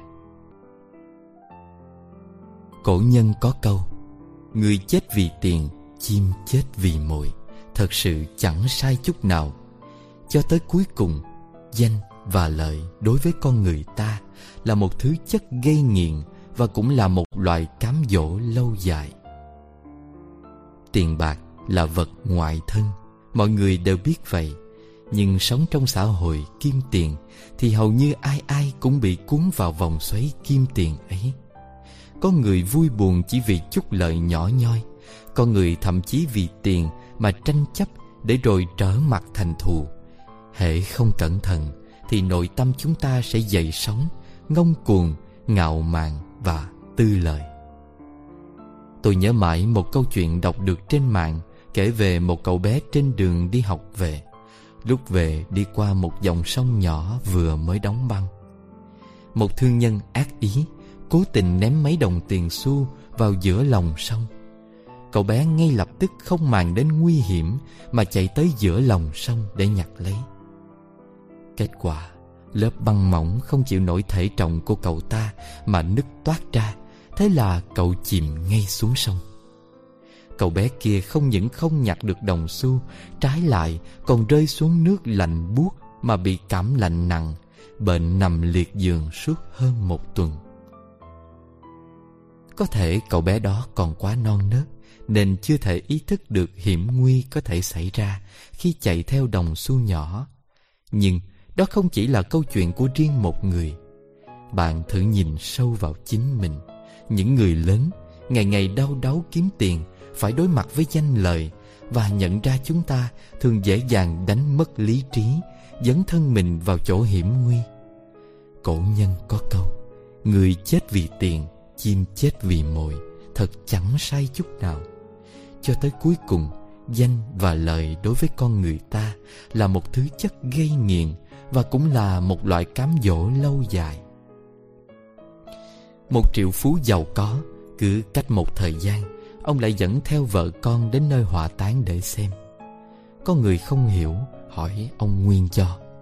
Ông nói rằng Chỉ cần đến nơi hỏa táng Cái tâm nóng nảy sẽ rất mau chóng an tĩnh lại. Thấy danh lợi tiền tài Thật nhẹ nhàng. Đời người đua chen Giành giật, tranh đấu Nhưng đến khi nằm xuống Sẽ giống hệt nhau. Không cần biết lúc trước bạn là người quyền cao chức trọng, uy danh hiển hách hay là một người bình thường khổ hạnh? Cuối cùng, đều chung một tư thế, lặng yên nằm xuống, sau đó bị đưa vào bên trong lò hỏa táng đang bốc cháy ngùn ngụt. Và khi trở ra lần nữa, chỉ là nắm tro tàn được bọc trong một tấm vải đỏ. Tiền của vật chất, đến khi ra đi, cũng chẳng thể mang theo được thứ mang theo chỉ là một làn khói mỏng. Chớp mắt, vinh hoa phú quý thoáng qua, ân ái tình thù cũng chỉ là cát bụi. Bởi thế, tuyệt đối đừng bao giờ vỗ ngực tự đắc. Tôi là người có tiền, và hãy khắc cốt tám câu châm ngôn dưới đây, bạn sẽ hiểu rõ ràng tất cả. Một, đừng quên sức khỏe mới là tiền vốn không có sức khỏe thì không có cách nào tận hưởng hết niềm vui của đời người. Hai, đừng xem áp lực thành động lực, lao động quá sức để rồi tổn hại bản thân. Ba, đừng nghĩ rằng bác sĩ là người có thể cứu lấy mạng sống của bạn. Thật ra không phải như vậy. Chính bạn mới là người quyết định dưỡng sinh quan trọng hơn cứu mạng. 4. Đừng mong nghĩ rằng cho đi sẽ được báo đáp lại. Chỉ có không kể báo đáp mới có thể hành thiện tích đức. Năm, Đừng xem nặng danh lợi quá. Sau khi hào nhoáng qua đi, Mới nhận ra mọi thứ đều chỉ như mây khói. 6. Đừng nghĩ rằng hỏi han là quấy rầy. Những người thường gửi tin nhắn cho bạn Nhất định là người trong tâm có hình bóng của bạn. 7. Đừng bỏ mặt những người có duyên với bạn, Bởi vì sau khi vinh hoa qua đi, Bạn mới hiểu được rằng Rất nhiều người sẽ rời xa bạn Khi ấy, bạn mới thấy tri kỷ thật khó tìm 8. Chớ nghĩ rằng làm quan thì ngầu hơn làm dân Một khi bị mất chức, Cuối cùng vẫn chỉ là một thường dân mà thôi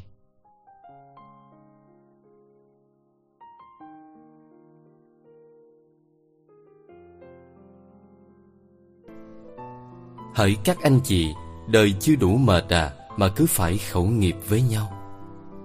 Tác giả Hà Trang, Theo trí thức trẻ. Khẩu nghiệp xung quanh chúng ta nhiều đến mức Đôi khi ta thấy nó rất bình thường, Quen thuộc, Thậm chí là một thú vui. Muôn nẻo khẩu nghiệp. 7 giờ sáng, chợ dân sinh. Cô Tuyết tung tẩy đi chợ, Hỏi mua vài cân xoài, Vừa nâng lên đặt xuống, Chọn lựa cả mẹt để có những quả ngon nhất, Đẹp nhất cô vừa chê. Quả to thì dập với xước, Quả nhỏ thì non, Chả ưng được tí nào. Bà bán hàng lầm bầm, Mới sáng mở hàng đã hãm vía, Mua thì mua, không mua thì biến nhé, Hàng đang tươi, Vậy một lúc nhầu với cái mặt cô bây giờ. Cô Tuyết chọn một hồi cũng được đôi chục quả. Chuyển sang tay bà chủ hàng để cân, Không quên bảo. Đã không mặc cả rồi thì bà cân cho chuẩn vào đấy. Các bà là chúa cân điêu, Một cân ăn bảy lạng. Tôi về kiểm tra mà cân không chuẩn, Sáng mai đừng trách sao tôi phải khẩu nghiệp. Gần đó, Mấy bà bán bún đang xoe xóe mắng nhân viên chạy bàn. Ăn gì mà ngu thế? Mỗi việc bê đúng món cho khách thôi mà cũng không nên thân. Ngữ chúng mày thì Rơm rã cả một góc chợ. Ngày nào cũng như mở nhạc hòa tấu. 10 giờ 30 sáng văn phòng công ty.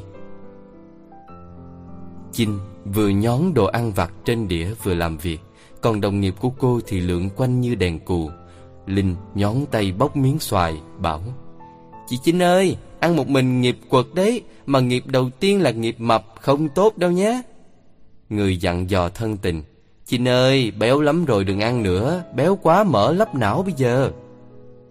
Cô chỉ lầm bầm Nghĩ rằng nếu nghiệp có thật Khẩu nghiệp sẽ quật mấy đứa đó trước. 15 giờ chiều trên Facebook.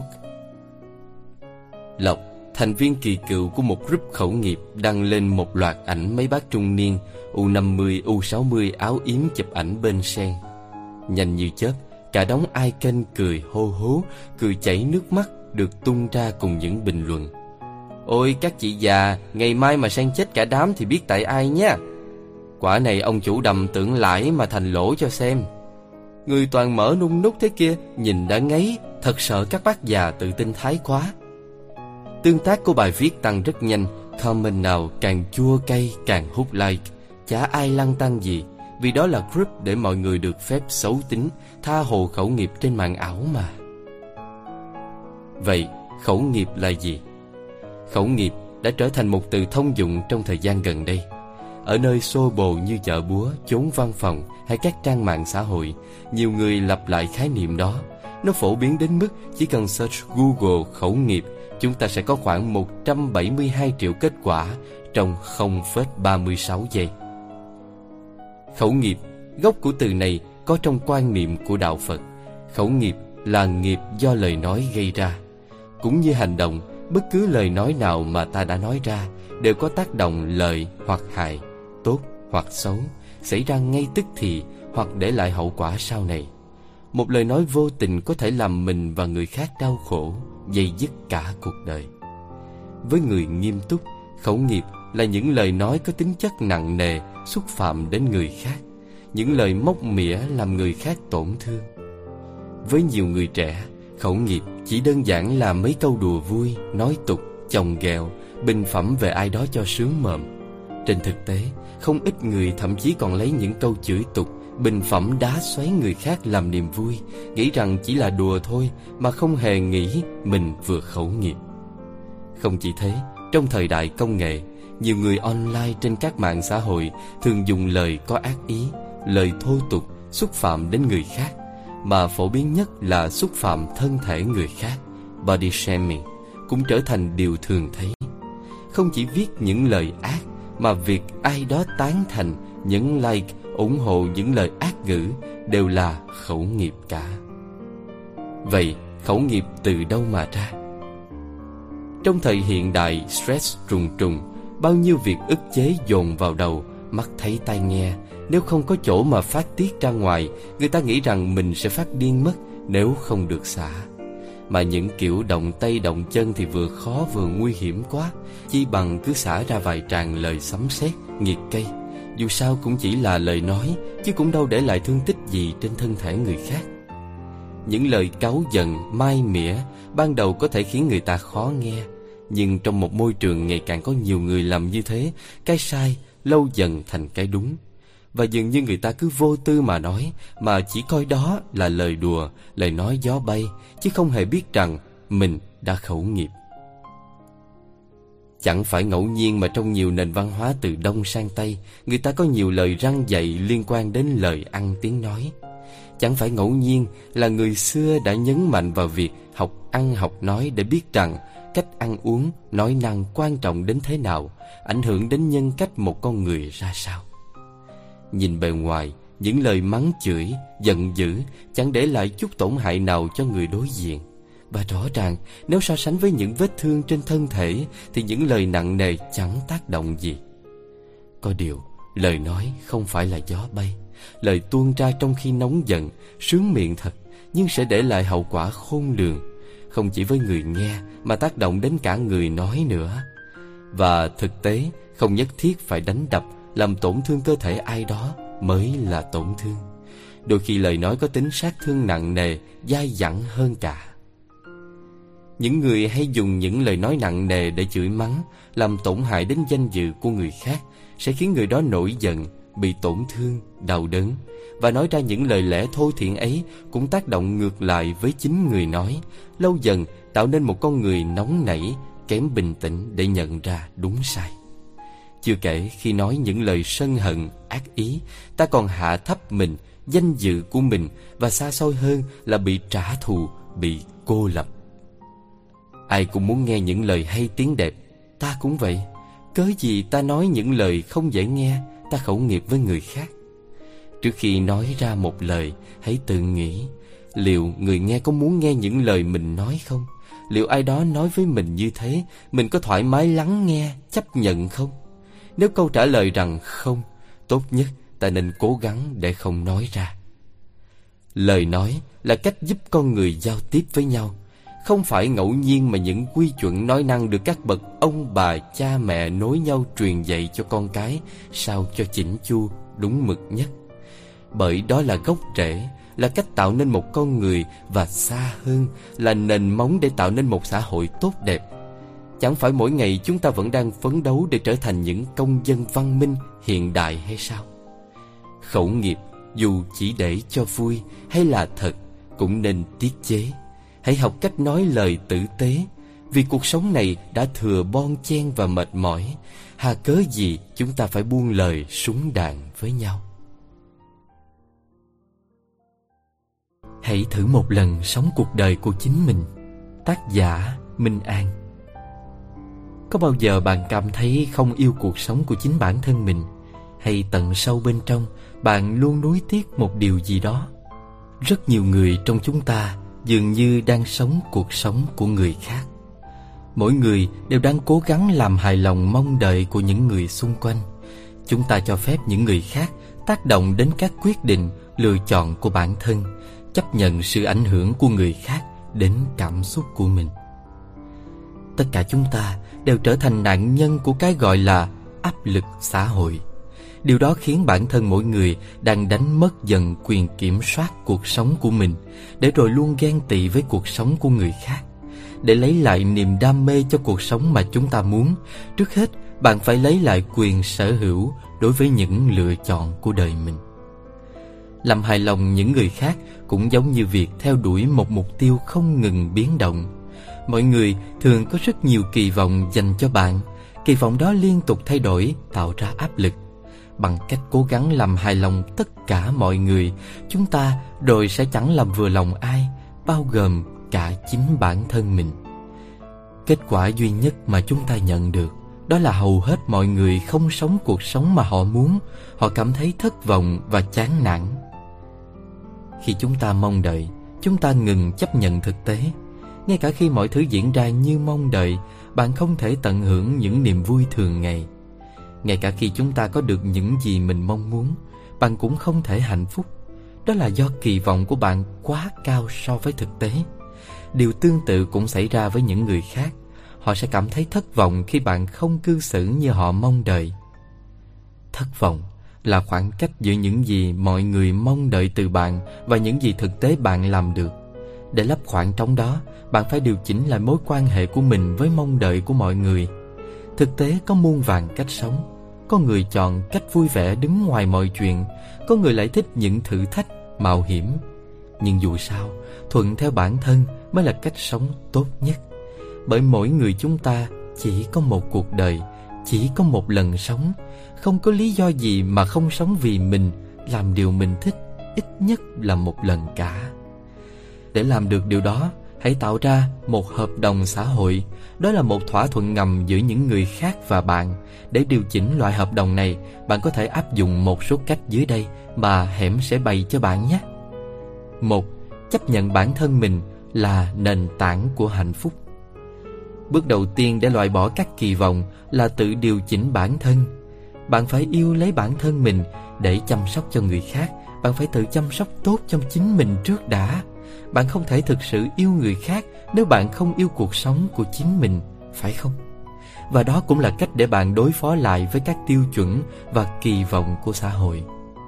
Khi bạn chấp nhận hình ảnh đầy đủ của bản thân, bao gồm cả những ưu điểm và khiếm khuyết, thì đó chính là nền tảng của một cuộc sống hạnh phúc. Bởi lẽ, khi chúng ta yêu thương và trân trọng những giá trị của mình, sẽ không còn chỗ cho những kỳ vọng vô lý của người khác. Loại bỏ các kỳ vọng không có nghĩa là hạ thấp bản thân bạn, mà là để loại bỏ áp lực không cần thiết. Chỉ khi chúng ta được thư giãn, chúng ta mới có thể làm hết sức mình. Hay, cuộc sống là 10%, những gì xảy ra và 90% là cách bạn phản ứng. Bạn không thể kiểm soát những gì người khác nghĩ về bạn, nhưng bạn có thể chọn cách trò chuyện với chính mình. Không ai có thể áp đặt các chuẩn mực hay kỳ vọng lên bạn trừ khi bạn cho phép điều đó. Nhiều người trong số chúng ta luôn có chỉ số kỳ vọng vào mình cao hơn những người khác. Bạn tin rằng mức độ kỳ vọng càng cao thì thành công sẽ đến nhanh hơn so với bạn bè của bạn. Vì đôi lúc người ta thường lầm tưởng mức độ kỳ vọng cao đồng nghĩa với việc bạn giỏi giang và chăm chỉ. Nhưng sự thật, mức độ kỳ vọng càng cao bạn càng gặp nhiều áp lực và mệt mỏi vì những gánh nặng vô hình. Vậy nên trong cuộc sống, mỗi người nên tự biết đặt những giới hạn kỳ vọng cho mình để nó không làm hại đến những mục tiêu cơ bản. Ba, hãy nói ra suy nghĩ của bạn. Đôi khi mọi người xung quanh bạn có thể đi quá giới hạn, một số người do vô ý, không hề suy nghĩ. Những người khác làm vậy bởi vì họ có xu hướng áp đặt kỳ vọng của bản thân lên bạn. Nhưng nếu bạn không hài lòng, Hãy nói ra suy nghĩ thật của mình. Đừng để ai đó ra lệnh cho bạn phải trở thành người như thế nào Và bạn nên làm gì. Tuy nhiên, bạn cũng không cần phải quá gây gắt. Chỉ cần đưa ra cảnh báo cho người khác biết Khi họ vượt quá giới hạn Và can thiệp quá nhiều vào cuộc sống của bạn. 4. Ngừng phán xét người khác và chính mình. Khi bạn loại bỏ các định kiến và kỳ vọng của riêng mình, Bạn có thể làm tương tự với những người khác. Sống cuộc sống bạn yêu là giải phóng. Bạn không cảm thấy áp lực để làm hài lòng người khác. Tương tự, bạn cũng sẽ không áp đặt suy nghĩ của mình lên người khác. Kỳ vọng xuất phát từ sự phán xét. Khi ai đó không thể chấp nhận cách bạn cư xử Họ mong bạn thay đổi. Bằng cách rèn luyện sự vị tha với chính mình Bạn sẽ không chỉ cảm thấy thoải mái với mong đợi của mình Mà còn không cảm thấy cần phải phán xét người khác. Và với những cách trên đây Hẻm Radio mong rằng bạn sẽ có một cuộc sống nhẹ nhàng hơn nhé. Chúc bạn một ngày tốt lành. Tại sao tôi cứ phải chủ động trong tình yêu này? Tác giả Lương Hồng Phúc Là đàn ông, đừng để cô gái của mình chạnh lòng tự hỏi như vậy. Liệu có đáng không khi mà cứ phải cố gắng vì một người đàn ông mà mình không chắc được về tình cảm? Trong 500 Days of Summer có một đoạn khá hay. Đó là một cảnh ở quán rượu. Summer được một người đàn ông lạ mặt tiến đến tán tỉnh. Anh bạn Tom của chúng ta, người được khán giả cho là sẽ đi suốt quãng đời còn lại với Summer, ngồi bên cạnh với sự e dè, ngại ngần, khó hiểu. Chúng ta không thấy một sự khẳng định chủ quyền, cũng chẳng thấy anh ta đứng ra bảo vệ Summer đang rất khó chịu bên cạnh gã đàn ông. Một lúc sau, mãi khi gã đàn ông kia buông ra một câu diễu nhại, Thật không tin nổi đấy lại là bạn trai cô Tom mới đấm gã Vậy hành động này nghĩa là gì? Tom không đánh gã vì bảo vệ Summer Anh chỉ vung nắm đấm khi cảm thấy bản thân bị xúc phạm khinh rẻ Vậy sự trân trọng hay sự tin tưởng ở đâu Khi thời khắc đáng sợ nhất Summer bị quấy rối mà Tom vẫn đung đưa ngại ngần Cuối phim, sau hàng loạt những ẩm ờ không có chốt hạ Summer ấn định đời mình bên cạnh một người đàn ông khác, chẳng phải Tom. Mặc cho ở đầu phim, cô tỏ ra không muốn gắn bó với mối quan hệ nào. Chuyện tình đẹp đến mấy mà không có cú chốt hạ thì cũng sẽ thê lương dài dòng. Mà đời người không sống đủ 500 năm để cứ mãi lè nhè như tình tiết trong cô dâu 8 tuổi. Ở đâu đó đã từng nói rằng khiêu vũ là môn nghệ thuật dễ đưa con người ta đến với tình yêu nhất. Ở môn khiêu vũ, người ta chia vai trò của cặp đôi là người dẫn và người theo. Trong đó, ở vai trò người dẫn thường là nam giới, còn người theo sẽ là nữ giới. Mở đầu, người nam sẽ tiến tới bạn nhảy nữ của mình, chìa một tay ra, nhìn thẳng vào mắt cô ấy và mời cô ấy khiêu vũ. Kể từ giờ phút này, Gần như cô gái ấy sẽ phó mặc bản thân mình cho người dẫn. Người đàn ông dịu dắt người phụ nữ theo điệu nhạc Nâng cô lên, đỡ cô bằng vòng tay Rồi lại xoay mình và đỡ cô vào lòng. Ở khiêu vũ, chúng ta nhìn thấy rõ ràng cái vai trò của phái nam và phái nữ trong tình yêu. Những chàng trai sẽ dẫn dắt bảo vệ cô gái của anh Còn những cô gái sẽ nương cậy vào bạn nhảy nam của mình và trong tình yêu, điều mà một người phụ nữ muốn luôn là có một người đàn ông để cô dựa vào. Phụ nữ không tự dưng được gọi là phái yếu, phải không? Tôi có một câu chuyện như thế này từ Ái, một người bạn của mình. Ái từng có một mối quan hệ lằng nhằng với một anh bạn quen trên mạng, bắt đầu từ những cuộc hẹn dưới danh nghĩa bạn bè, cảm thấy hợp nhau, thân nhau hơn và lại thân nhau nữa. Đến một thời điểm nhất định, đôi bạn thân khác giới bắt đầu có những rung cảm với nhau. Cuối cùng, ái cùng người bạn nọ đi hơi xa so với định nghĩa bạn bè. Ôm có, hôn có, đi du lịch chung, chụp một đống ảnh chỉ riêng hai đứa, đương nhiên có. Mọi người ai nhìn vào hai người cũng tấm tắc khen hai anh chị đẹp đôi. Nhưng mà chỉ mặc nhiên người ta công nhận thôi Còn giữa ái và anh chưa hề có một lời giao ước hay tuyên thệ gì. Chưa bao giờ thấy ái khoe cô và anh trai kia đi ăn kỷ niệm. Từng đôi lần hỏi ái thì câu trả lời của cô ấy là Đã là gì đâu mà có kỷ niệm. Câu chuyện kéo dài cũng cỡ hơn 3 tháng, cho đến ngày đùng một cái, ái bảo cô có bạn trai. Và chàng trai trong ảnh so với chàng trai trước đây luôn đi cùng ái Dĩ nhiên là hai người hoàn toàn khác nhau Và nghe phong thanh Anh bạn kia sau chuyện ái biến mất Theo làng mây Cùng bầu trời kỷ niệm thì cho đến nay vẫn chưa có người yêu. Đi đâu cũng nói vẫn mong nhớ ái và tiếc nuối tháng ngày với cô ấy lắm. Về phía ái, cô vẫn thường nói rằng cô tiếc anh.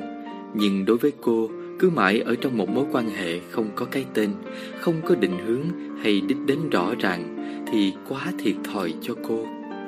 Anh rất hợp với ái, hợp từ chuyện lê la đường xá, chụp ảnh chụp hình, hợp chuyện sách vở nghệ thuật cho đến cả chuyện ở bên cạnh nhau. Cũng bởi vì anh lại là người luôn bị động, còn ái luôn phải nắm phần chủ động. Tiếp cận nhau cũng là ái mở lời trước, mặc dù mười mươi cả hai thích nhau sau cái match trên app hẹn hò, đặt một cái hẹn hợp lý đầu tiên cũng là ái. Sau nhiều lần đá thúng đụng nia, vòng vo xiên vẹo nhập nhằn gợi ý của đôi bên. Đi chơi phần lớn cũng là ái rủ, còn anh chắc đôi ba lần đặt hẹn trước. Cuối cùng chỉ có mỗi một chuyện ái đứng trước anh tỏ tình trước nữa thôi là cô làm tròn bổn phận của một sinh vật giới tính nam trong mối quan hệ này. Nhưng cô không làm thế. Cô vẫn chờ anh dũng cảm lên, đứng trước cô chỉ cần nói Ê, làm bạn gái anh nhé. Xuồng xả không màu mè thế thôi cũng được. Vậy mà chờ mãi, chờ đến nỗi con chó con sinh ra ngày đầu cô hẹn hò, nay đã to như con hà mã, vẫn chả thấy anh hé răng một lời. Quá lâu trong vị trí làm người dẫn dắt chủ động, mà đáng lẽ ra đó phải là vai trò của đàn ông, đàn bà mệt chứ. Làm con gái mà cứ phải gánh vác con trai, ai mà chịu mãi được. Có công chúa nào phải đi cứu hoàng tử không? Hoàng tử ấy cứu về để xịt khoáng với sơn móng tay cho nhau à? Ái, dù ở thời hiện đại, nơi phái yếu cũng có thể bắn súng, làm giám đốc hay đứng ở một vị trí vững chắc trong một bộ máy cấp cao thì vẫn là một người phụ nữ. Ái vẫn cần nhất là cảm giác được dựa dẫm một chút vào người đàn ông của mình.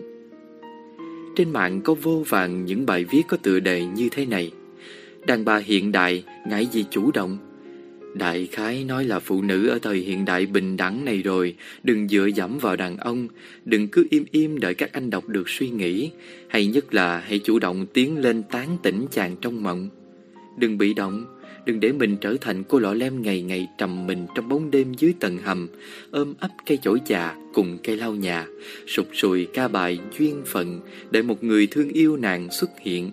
Tóm lại, phụ nữ bây giờ là phải tự chủ, tự chủ cả chuyện tình cảm, táo bạo nữa thì quỳ xuống cầu hôn, tay lòng nhẫn vào tay các anh một thể. Vì đời là có mấy tí, đợi mãi cho đến năm 84 tuổi cũng chẳng có ai để mà ly hôn. Điều đấy cũng đúng, đã là thời buổi nào rồi mà con gái chủ động lại bị chê cười. Thế nhưng Nghĩ mà xem, nếu cứ mãi để các cô cầm tay chỉ lối, set up từng buổi hẹn hò, chọn phim để xem, tìm dịp để đi du lịch, hoặc thậm chí đau đầu tìm cách làm lành, còn các anh cứ mãi ì ra ở đấy, lười biến tận hưởng, người phụ nữ sẽ dần cảm thấy chán. Tại sao mình cứ phải chủ động trong mối quan hệ này? Chẳng lẽ anh ta không yêu mình đủ nhiều? Hàng nghìn câu hỏi sẽ xảy ra trong cái đầu phức tạp của người phụ nữ, khiến họ dần mất lòng tin vào mối quan hệ đó. Làm gì có tình yêu nào chỉ xuất phát từ một phía? Vậy tại sao sự cố gắng và chủ động lại chỉ đến từ một phía?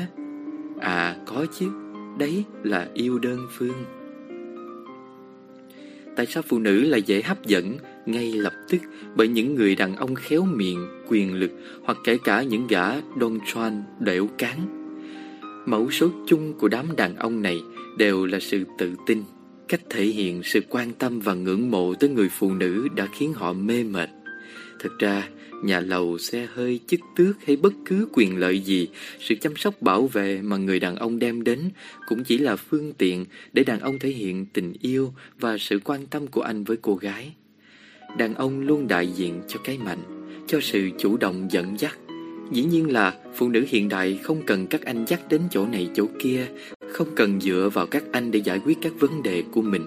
Thế nhưng trong tình yêu, người phụ nữ nào cũng cần cái cảm giác được quan tâm và che chở. Nói đúng hơn, họ cần cảm nhận được tình yêu của người đàn ông qua những cử chỉ. Ngay kể cả khi anh nghèo rớt mồng tơi và chẳng thể mua tặng một chiếc nhẫn nặng thích, thì một bông hoa và lời hứa ngọt ngào sẽ làm nàng cảm thấy anh chàng đã cố gắng hết sức vì mình và sự cố gắng ấy mới chính là món quà nàng mong được nhận nhất. Hoặc cả khi anh ta sững cộ với ai đó vì nàng, chủ động đặt bàn cho bữa tối hay lao ra mở cửa cho nàng khi xuống xe, dùng áo khoác che cho nàng khi trời đổ mưa lớn.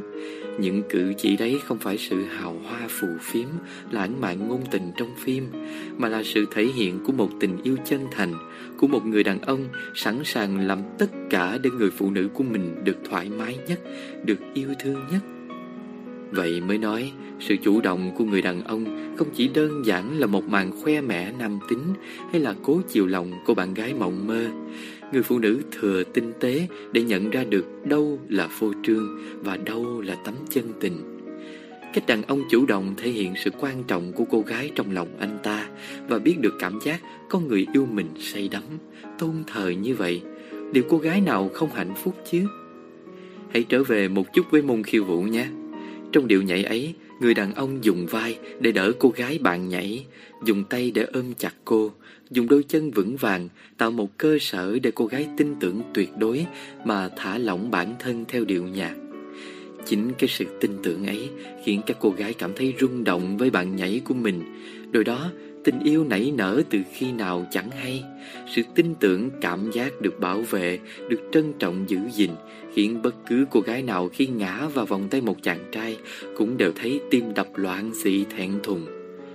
Còn ở trường hợp của ái, cô chẳng tìm thấy sự tin tưởng khi mãi cứ lò dò mông lung trong câu chuyện chẳng đầu, chẳng đũa.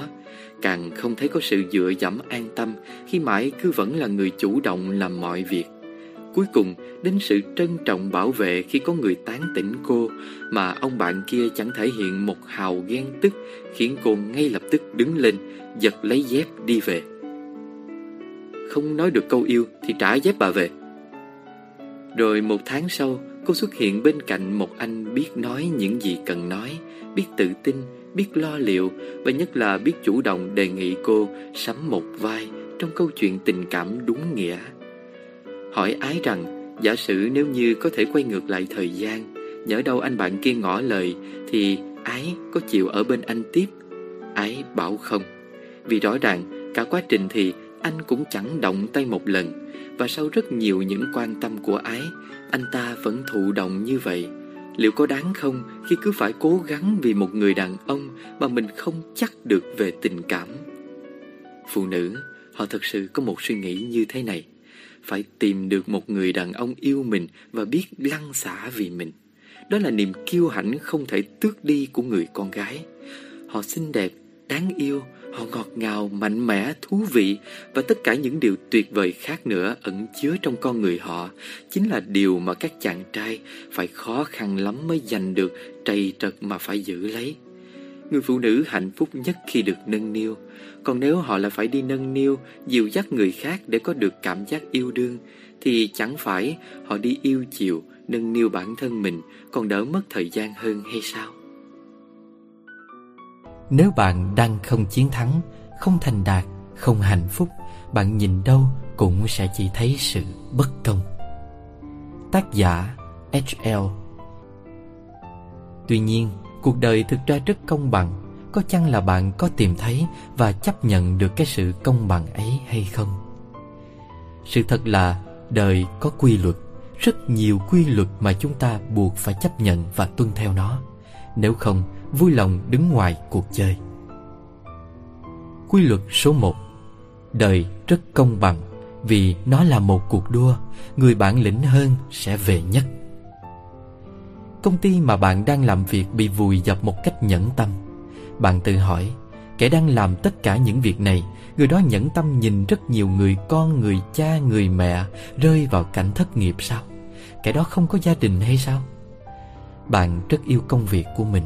Nhưng sếp bạn sẵn sàng cho bạn ra đường Để rước một phần mềm mới về. Và thay thế không chỉ bạn Mà còn rất nhiều anh em đồng nghiệp khác. Phần mềm thì vô tri Nhưng bạn có cảm xúc. Bạn biết đau Gia đình, vợ con, bố mẹ, anh chị em của bạn cũng thế. Cô gái mà bạn yêu và hy sinh rất nhiều Điềm nhiên buông tay bạn để tới với một người có điều kiện hơn. Bạn đau khổ, bạn trách móc. Em không biết đau sao? Em sẽ thế nào nếu cũng có một người khác vứt bỏ em như vậy? Chúng ta đều phải thi đua. Dù chẳng ai muốn lúc nào cũng phải gồng người lên để chạy thi với đời. Mọi người đều quan tâm đến thành tựu của nhau. Phần vì tò mò, Phần vì người ta thích ghen tị, Thích bàn tán, Thích phán xét, Thích dìm hàng. Bạn bơi được vài dặm, Bạn nhảy đẹp, Bạn có nhiều follow trên Facebook. Tất cả đều trở thành đề tài để gossip, Để người ta có chuyện mà nói với nhau, Kết bạn với nhau.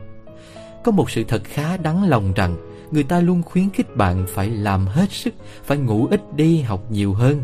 Nhưng đồng thời lại nói những lời kiểu như, Chỉ cần so sánh với bản thân mình của ngày hôm qua là được. Rõ ràng, họ muốn ta tranh đấu, Nhưng không muốn ta ghen tị. Mà không có ghen tị thì làm gì có đấu tranh? Thật may, Thế giới mà chúng ta sống ngày nay, Người ta không cần phải triệt hại nhau bằng chết chóc Để giành được một cái gì đấy.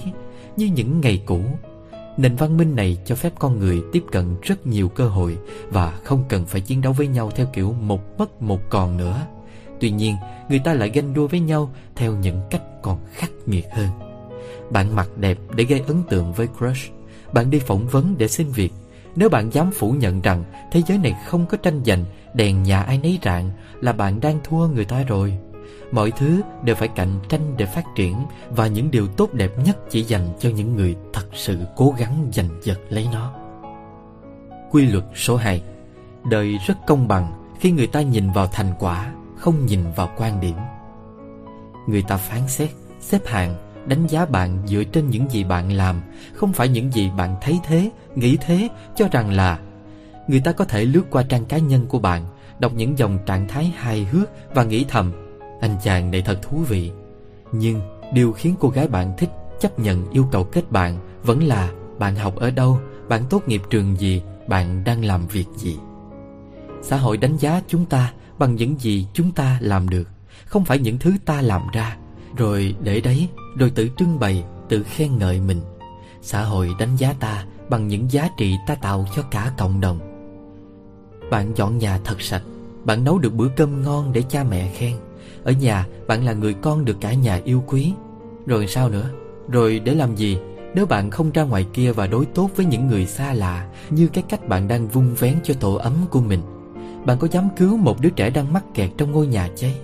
Bạn có khả năng nói trước công chúng Và làm cả hội trường cười phá lên vì sự hài hước của bạn không? Thế nhưng, Điều buồn cười là chúng ta vẫn tự xếp hạng mình bằng những điều chúng ta tưởng nghĩ mình hơn người vì mình thích những cái ít ai thích. Tỏ ra cá tính bằng việc một mình chống lại đám đông. Tôi là người tốt, tôi có tham vọng, tôi ở hiền thì tôi phải gặp lành. Những lời tự an ủi này có thể khiến ta đi vào giấc ngủ ngon hơn, nhưng không phải cách mà thế giới đánh giá ta vào sáng mai khi ta ngủ dậy. Cũng không phải là cách chính ta đang nhìn nhận người khác. Thiên hạ đâu có nuôi mình lớn ngày nào, Vì sao mình phải quan tâm đến cái nhìn của thiên hạ? Ồ không bạn tôi ơi Phải quan tâm chứ. Tiền sinh hoạt của bạn Chẳng phải là đồng lương được đổi chác từ sức lao động của bạn Với tiền của thiên hạ hay sao? Nếu không có cái khái niệm trừu tượng gọi là thiên hạ Bạn có đồng ý quay về với nếp sống vườn ao chuồng khép kín Nơi bạn tự trồng rau, nuôi lợn, tự cung tự cấp Không giao du với thế giới bên ngoài? Một giấc mơ đẹp không làm con người bạn sang lên khi bạn thức dậy và nó tan biến luôn. Bạn trao giảng trên Facebook về bảo vệ môi trường làm gì nếu bạn vẫn dùng đồ nhựa và tặc lưỡi, có bầu thì đẻ, trong khi đã có bốn đứa con. Chính xác thì bạn có thể làm gì, sẵn sàng làm gì và làm được gì cho thế giới này. Đó mới là thứ mà người ta dựa vào để xếp hạng bạn. Năng lực không được đánh đồng với đạo đức và sự chăm chỉ. Xã hội chỉ tôn vinh những thành tựu mà họ ngưỡng mộ Những cái đó phải lớn lao cơ Phải rõ ràng cơ Phải ra tiền Càng nhiều tiền càng tốt cơ. Một cô lao công chăm chỉ Sẽ không được trọng vọng Bằng một anh môi giới chứng khoán vừa đẻo vừa chiêu trò, Vừa thô lỗ khinh người. Một nhà nghiên cứu ung thư Cũng sẽ không được tôn vinh bằng một siêu mẫu.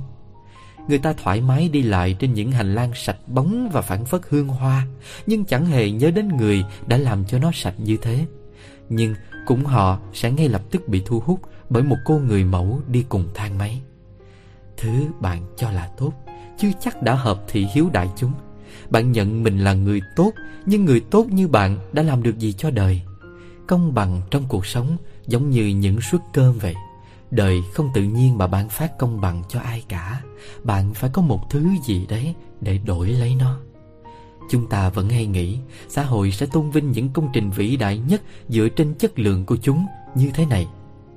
Nhưng trên thực tế, nó phải như thế này, mọi thứ được đánh giá bằng độ bao phủ của nó. Sản phẩm của bạn tốt, nhưng nó không được nhiều người biết đến, không có tác động lên thật là nhiều người. Vậy là nó không hoặc chưa đủ tốt rồi. Đó là lý do mà ca sĩ thần tượng của bạn vừa đẹp vừa hát hay vừa nhiều tài lẻ nhưng lại chẳng nổi tiếng.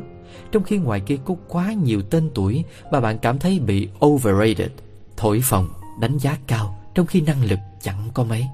Bạn cảm thấy bất công cho nhân cách nọ tài năng kia không được nhiều người biết đến. Nhưng nếu họ đẹp, họ giỏi, họ tốt đến thế, vì sao họ lại không được nhiều người biết đến? Câu trả lời phải chăng đã quá rõ ràng rồi sao? Bạn ngồi viết một cuốn sách nhưng chẳng xuất bản nó. Bạn sẽ mãi mãi là một tác giả vô danh. Nhưng rồi J.K. Rowling viết Harry Potter và cả thế giới thèm khát được biết bà ấy là ai. Vì sao bà ấy có thể viết nên một tác phẩm như vậy? Cứu một mạng người, bạn là anh hùng của địa phương, nhưng tìm ra cách chữa ung thư, bạn là một huyền thoại. Đời rất công bằng và công bằng một cách đáng buồn thay.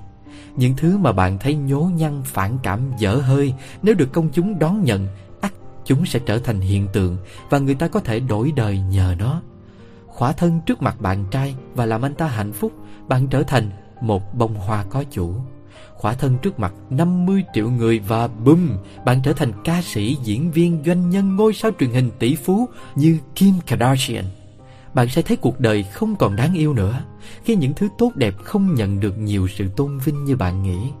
Tuy nhiên, thực tế chẳng quan tâm bạn nghĩ cái gì. Bạn vẫn bị người ta bàn tán, đánh giá, xếp hạng bằng năng lực của bạn, bằng lượng người chịu sức ảnh hưởng của bạn. Bạn không chấp nhận nó ừ. Tốt thôi, hãy mãi ru rú trong góc phòng và kêu ca đời bất công đi. Quy luật số 3 Định nghĩa của chúng ta về sự công bằng hóa ra chỉ xoay quanh sở thích. Bạn thích một bài hát trên YouTube nhưng không hiểu sao bài hát đó chẳng có nhiều view, thế là bất công ư? Bạn yêu một người và luôn mong mỏi người đó yêu lại bạn theo cách y hệt như vậy, nhưng người đó không làm, thế là bất công ư? Ai cũng muốn đặt ra chuẩn riêng của mình nhưng lại bắt mọi người tuân theo. Ai cũng muốn được sống trong sự công bằng, vậy nên mới có trọng tài bóng đá, mới có thẩm phán trong phòng xử án. Chúng ta có những định nghĩa riêng về cái gì đúng, cái gì sai, hoàn toàn dựa trên hệ quy chiếu của cá nhân ta. Nhưng mỗi khi thấy ai đó không giống, không tuân theo hệ quy chiếu đó, ta lại thấy thất vọng và kêu ca rằng đời bất công. Bố mẹ tôi dạy tôi như thế này. Ở trường tôi được học như thế kia. Làm việc tốt thì được nhận kẹo, nhận giấy khen. Nhưng bạn ơi, thực tế khác lắm Bạn học rất chăm Nhưng một cơn đau bụng, một tin nhắn hờn dỗi của người yêu Khiến bạn làm bài thi không nổi và trượt môn Bạn làm việc cật lực Nhưng vẫn mất chiếc ghế vào tay của em lạ hoắc mới vào công ty Nhưng sở hữu đường cong nóng bỏng Bạn yêu một người Nhưng người đó chỉ coi bạn là bạn Vậy chẳng hóa ra Định nghĩa về sự công bằng của chúng ta Đều xoay quanh những gì ta thích Ta muốn, ta cần sao? Đời trao ta thứ ta cần Thì gọi là công bằng Đời không trao ta thứ ta muốn Thì đó là bất công ư? Vấn đề không phải là đời bất công Mà là bạn hiểu sai Về công bằng rồi. Hãy nhìn lại cô gái mà bạn thích Nhưng không thích bạn. Đó là một con người hoàn chỉnh Không thiếu sót gì và kể cả là có thiếu sót Điều gì khiến bạn nghĩ rằng Bạn sẽ là mảnh ghép phù hợp cho phần khuyết đó Người ta là một con người với kinh nghiệm mấy chục năm tồn tại với một hệ tư tưởng khác, quan điểm khác, sở thích khác. Tại sao họ phải có cùng suy nghĩ, cùng cảm nhận với bạn? Người ta là một con người tương tác, giao lưu, nói chuyện với hàng trăm hàng nghìn người mỗi năm. Vì sao họ lại phải chọn bạn? Chỉ vì bạn thích họ, chỉ vì bạn tồn tại trong hàng trăm đến hàng nghìn người tồn tại xung quanh họ? Chỉ vì bạn có tình cảm với họ. Chuyện bạn thích họ có thể quan trọng với bạn đấy Ảnh hưởng tới tâm lý và hạnh phúc của bạn đấy. Nhưng có được yêu lại hay không Quyết định đâu có ở bạn. Cũng giống như việc chúng ta ghét sếp. Ghét các chính trị gia và bất đồng với cha mẹ. Phán quyết của họ thi thoảng thật vô lý, bất công Cũng chỉ vì họ không đồng quan điểm với bạn. Nếu một ngày bạn làm sếp là cha mẹ là chính trị gia Bạn có chắc rằng mình sẽ sáng suốt hơn? Đời không bất công Mà chỉ là bạn đang nhìn nhận nó theo chiều hướng có lợi cho bạn. Những người mà bạn nghĩ là đối xử bất công với bạn Họ cũng có một câu chuyện Họ có cái nhìn khác. Họ có những ưu tiên khác mà bạn, một người xa lạ, chả là cái gì để họ phải thay đổi thứ tự ưu tiên đó. Họ đặt sự phát triển bền vững lên trên vài ba niềm vui nhỏ nhặt. Đời không hề bất công, mà là do định nghĩa về sự công bằng của chúng ta đang mộng mơ quá mà thôi. Bạn vẫn thấy đời bất công ư? Vì bạn đang ao ước quá nhiều. Bạn có tưởng tượng được cuộc đời sẽ ra sao nếu nó buộc phải công bằng với tất cả mọi người không? Vì biết chắc người ta sẽ không thuộc về mình, bạn chẳng dám crush bất kỳ ai nữa. Doanh nghiệp chỉ phá sản khi tất cả mọi người làm việc cho nó đều xấu xa, ám hại và triệt hạ lẫn nhau. Tình yêu chỉ kết thúc khi cả hai người chết đi một cách tự nhiên. Nghiệp quật đám người xấu và có tai vạ chỉ ập lên đầu đám người xấu phần lớn chúng ta đều quá bay bổng. Chỉ toàn tưởng tượng ra thế giới nên vận động như thế nào nên không thể nhìn rõ nó thực tế đang vận hành ra sao. Tuy nhiên, đối mặt với thực tại, có thể là chìa khóa để mở cánh cửa, giúp bạn hiểu rõ hơn về cuộc đời này. Và từ đó, unlock mọi tiềm năng của bạn. Khi bạn thất bại, bạn sẽ thấy cuộc đời bất công. Đứng trên đỉnh cao danh vọng rồi nhìn xuống dưới, nhớ lại những ngày tháng cũ, bạn sẽ thấy đời công bằng vô cùng.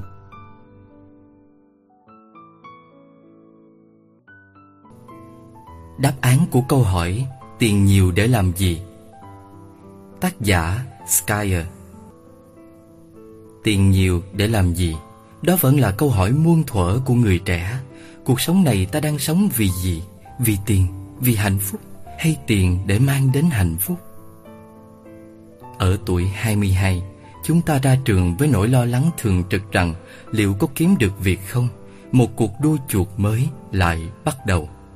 Đến tuổi 25, khi suy nghĩ kết hôn nhen nhóm trong đầu, vậy là phải đắn đo xem khi nào mới mua được nhà, được xe thì mới kết hôn chứ. 30 tuổi, con sắp vào lớp 1 rồi, có tiền mới cho con học trường tốt được chứ. Tiền nhiều để làm gì? Thế cũng hỏi à, để có một cuộc sống tốt hơn. Nghĩ đi nghĩ lại cũng không sai nhưng đó có thật là điều lôi kéo tất cả những người trẻ đang lao vào một cuộc đua chuột ngoài kia không? Hãy để số liệu kể cho bạn một câu chuyện về mối quan hệ giữa tiền và hạnh phúc. Theo một nghiên cứu của Wells Fargo vào năm 2017, khảo sát với 1.771 người, những người trẻ trong độ tuổi từ 20 đến 36 coi sự thỏa mãn và niềm hạnh phúc xuất phát từ sự ổn định và trách nhiệm tài chính. Bạn có thể hiểu nôm na là việc sử dụng tiền bạc một cách hợp lý, cân đối. Khoảng 1 phần 3 người tham gia thấy hài lòng với khả năng tài chính của mình. 62% nhìn chung cảm thấy vui vẻ và khoảng 65% tổng số người miêu tả cuộc đời mình bằng từ ý nghĩa. Kết quả của cuộc khảo sát đã giúp phần nào hình dung được những quan điểm và thái độ của người trẻ về các mối quan hệ, sự nghiệp, niềm hạnh phúc và vấn đề tài chính. Thế hệ Y, tương lai của thế giới không gắn hạnh phúc với mưu cầu tiền bạc, nhưng việc sử dụng tiền một cách trách nhiệm và hiểu rõ tình hình tài chính của mình giúp họ sống thoải mái hơn. Với 88% người trẻ, thành công trong cuộc sống không phải về phát triển tiền bạc mà về cuộc sống hạnh phúc, tình yêu và gia đình. Một phần tư millennials không quan tâm về tiền bạc và điều thú vị trong cuộc khảo sát rằng đàn ông thường hạnh phúc hơn phụ nữ 68% và 58%. Tôi tin rằng những người luôn trao giảng về việc người trẻ phải làm hết mình đi, không về già sẽ hối tiếc vì không có tiền, sẽ thấy chút chột dạ khi nghe bài viết này. Đau đầu với nỗi lo tiền bạc Gần một nửa người trẻ, 46% chỉ ra rằng họ gặp vấn đề với việc nợ trong khi 43% luôn lo lắng về việc trả các chi phí chăm sóc sức khỏe. Cứ 5 người thì có khoảng 2 người nói rằng họ vẫn đang phụ thuộc tài chính vào bố mẹ, bạn bè hay chồng, vợ của mình. Thế hệ trẻ hoàn toàn nhận thức được những gánh nặng tài chính của mình xoay quanh đồng tiền. Tuy nhiên, tới 69% người được hỏi nói rằng họ cảm thấy sẵn sàng để vượt qua nỗi lo tài chính đó. Tuy nhiên, đó không phải là những điều có thể ngăn người trẻ tìm đến niềm vui trong cuộc sống. Có đủ tiền để sống là bạn đã có đủ tiền để sống hạnh phúc. Chúng ta dùng tiền để mua thức ăn, mua quần áo để giữ ấm, chứ không để mua địa vị, mua hình ảnh bản thân. Hạnh phúc và tiền bạc chỉ xoay quanh một chữ đủ, nhưng người ta mất cả cuộc đời để hiểu được điều này. Những người trẻ hạnh phúc là những người hiểu rõ tài chính của bản thân. Chúng ta đang sống trong một xã hội mà nói thế nào đi nữa, tiền bạc vẫn chi phối và ảnh hưởng đến hạnh phúc của con người, dù theo cách nào đi nữa. Cho dù hạnh phúc thường gắn với những mối quan hệ chứ không phải tài chính, thì đó vẫn là một khía cạnh quan trọng trong cuộc sống của người trẻ. Tuy nhiên, vấn đề không phải nằm ở việc có nhiều tiền hay không. Càng hiểu rõ về vấn đề tài chính của bản thân, những người trẻ sẽ càng hạnh phúc hơn và điều đó đã được chứng minh bởi nhóm những người trẻ đồng ý với cả năm quan điểm chúng tôi gọi là chỉ số tài chính tích cực. Christine Michem, CEO của Wells Fargo cho biết, điều thú vị ở đây là nhiều người trẻ không nhận ra việc hiểu rõ vấn đề tài chính của bản thân có thể dẫn đến hạnh phúc. Trong nghiên cứu này, năm khẳng định đánh giá mức độ tương tác hiểu rõ tình hình tài chính của bản thân trong việc đưa ra các mục tiêu tài chính và đạt được những mục tiêu đó hay kế hoạch lương hưu. Dựa vào kết quả, 36% những người đạt được cả 5 tiêu chí trên thường nhìn nhận mình có cuộc sống hạnh phúc hơn những người còn lại, bao gồm Tôi có đủ tiền để tiết kiệm khi cần cho tương lai. Trong tổng số trả lời, 58% người trẻ nhận thức được điều này. Tôi đang tiết kiệm cho đến lúc nghỉ hưu trong tổng số trả lời, 58% người trẻ nhận thức được điều này. Tôi cảm giác mình có thể kiểm soát tình hình tài chính của bản thân. Trong tổng số trả lời, 68% người trẻ nhận thức được điều này. Tôi tích cực trong việc đề ra kế hoạch cho tình hình tài chính của bản thân. Trong tổng số trả lời, 83% người trẻ nhận thức được điều này. Tôi có khả năng chi trả mọi chi phí hàng tháng. Trong tổng số trả lời, 85% người trẻ nhận thức được điều này. Vấn đề quan trọng không phải bạn có nhiều tiền để cảm thấy hạnh phúc mà cách bạn kiểm soát số tiền mình có để mưu cầu hạnh phúc. Câu chuyện hạnh phúc không còn xoay quanh ai có nhiều tiền hơn, đó là ai quản lý và nhận thức được về tiền của mình hơn. Tiền nhiều không có quá nhiều ý nghĩa nếu không biết sử dụng nó và nhận thức được về tiền thấu đáo. Cội nguồn của cuộc sống hạnh phúc với người trẻ khi nhắc tới khía cạnh sự nghiệp, những người trẻ làm việc toàn thời gian cho rằng có được một công việc ý nghĩa đúng với sở thích của bản thân là một khía cạnh quan trọng của cuộc sống, với tỷ lệ 94%. Và 77% cảm thấy vui vẻ khi đi làm mỗi ngày, nhưng gốc rễ của hạnh phúc nằm ở những mối quan hệ và tình yêu trong cuộc sống. Khi được hỏi, hãy chọn ra 5 từ để miêu tả những điều gắn với hạnh phúc. Bạn có đoán được 5 từ nào chiếm tỷ lệ cao nhất không? Tình yêu 62%, mọi điều thuận lợi 23%, tiền bạc 10%, công việc 4%, sức mạnh 1%. Love wins, tình yêu đã chiến thắng. Cụ thể hơn, việc dành thời gian với gia đình 72% và bạn bè 61% khiến những người trẻ cảm thấy hạnh phúc nhất. Đi theo đó là giúp đỡ những người khác 59%. Trong ba khía cạnh cao nhất về mức độ hài lòng cuộc sống, những người trẻ tham gia khảo sát cho rằng các mối quan hệ gia đình là quan trọng nhất, 56%. Theo sau đó là đời sống trí tuệ, 52% và các sở thích, 50%. Trong khi đó chỉ có 1 phần 3 cảm thấy hài lòng với cuộc sống tài chính và họ coi sự đảm bảo về mặt tài chính chỉ quan trọng như vấn đề sức khỏe và tinh thần. Thế hệ Y bị ám ảnh bởi nỗi lo về tài chính, nhưng họ luôn tin rằng chính những mối quan hệ và tình yêu mới là cội nguồn của hạnh phúc.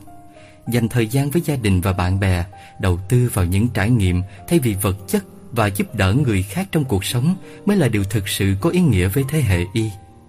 Những người trẻ biết rằng đảm bảo về mặt tài chính rất quan trọng và góp phần vào một cuộc sống hạnh phúc, nhưng chắc chắn đó không phải là mong muốn tột bậc, động lực khiến cho người ta dành cả đời để theo đuổi. Còn các thính giả thì sao? Các bạn nghĩ như thế nào? Tiền nhiều để làm gì? Nếu có thể, rất mong nhận được sự donate ủng hộ của các bạn. Thông tin donate có để ở dưới phần miêu tả để có thêm kinh phí duy trì việc đọc. Xin cảm ơn các bạn rất nhiều. Xin chào và hẹn gặp lại.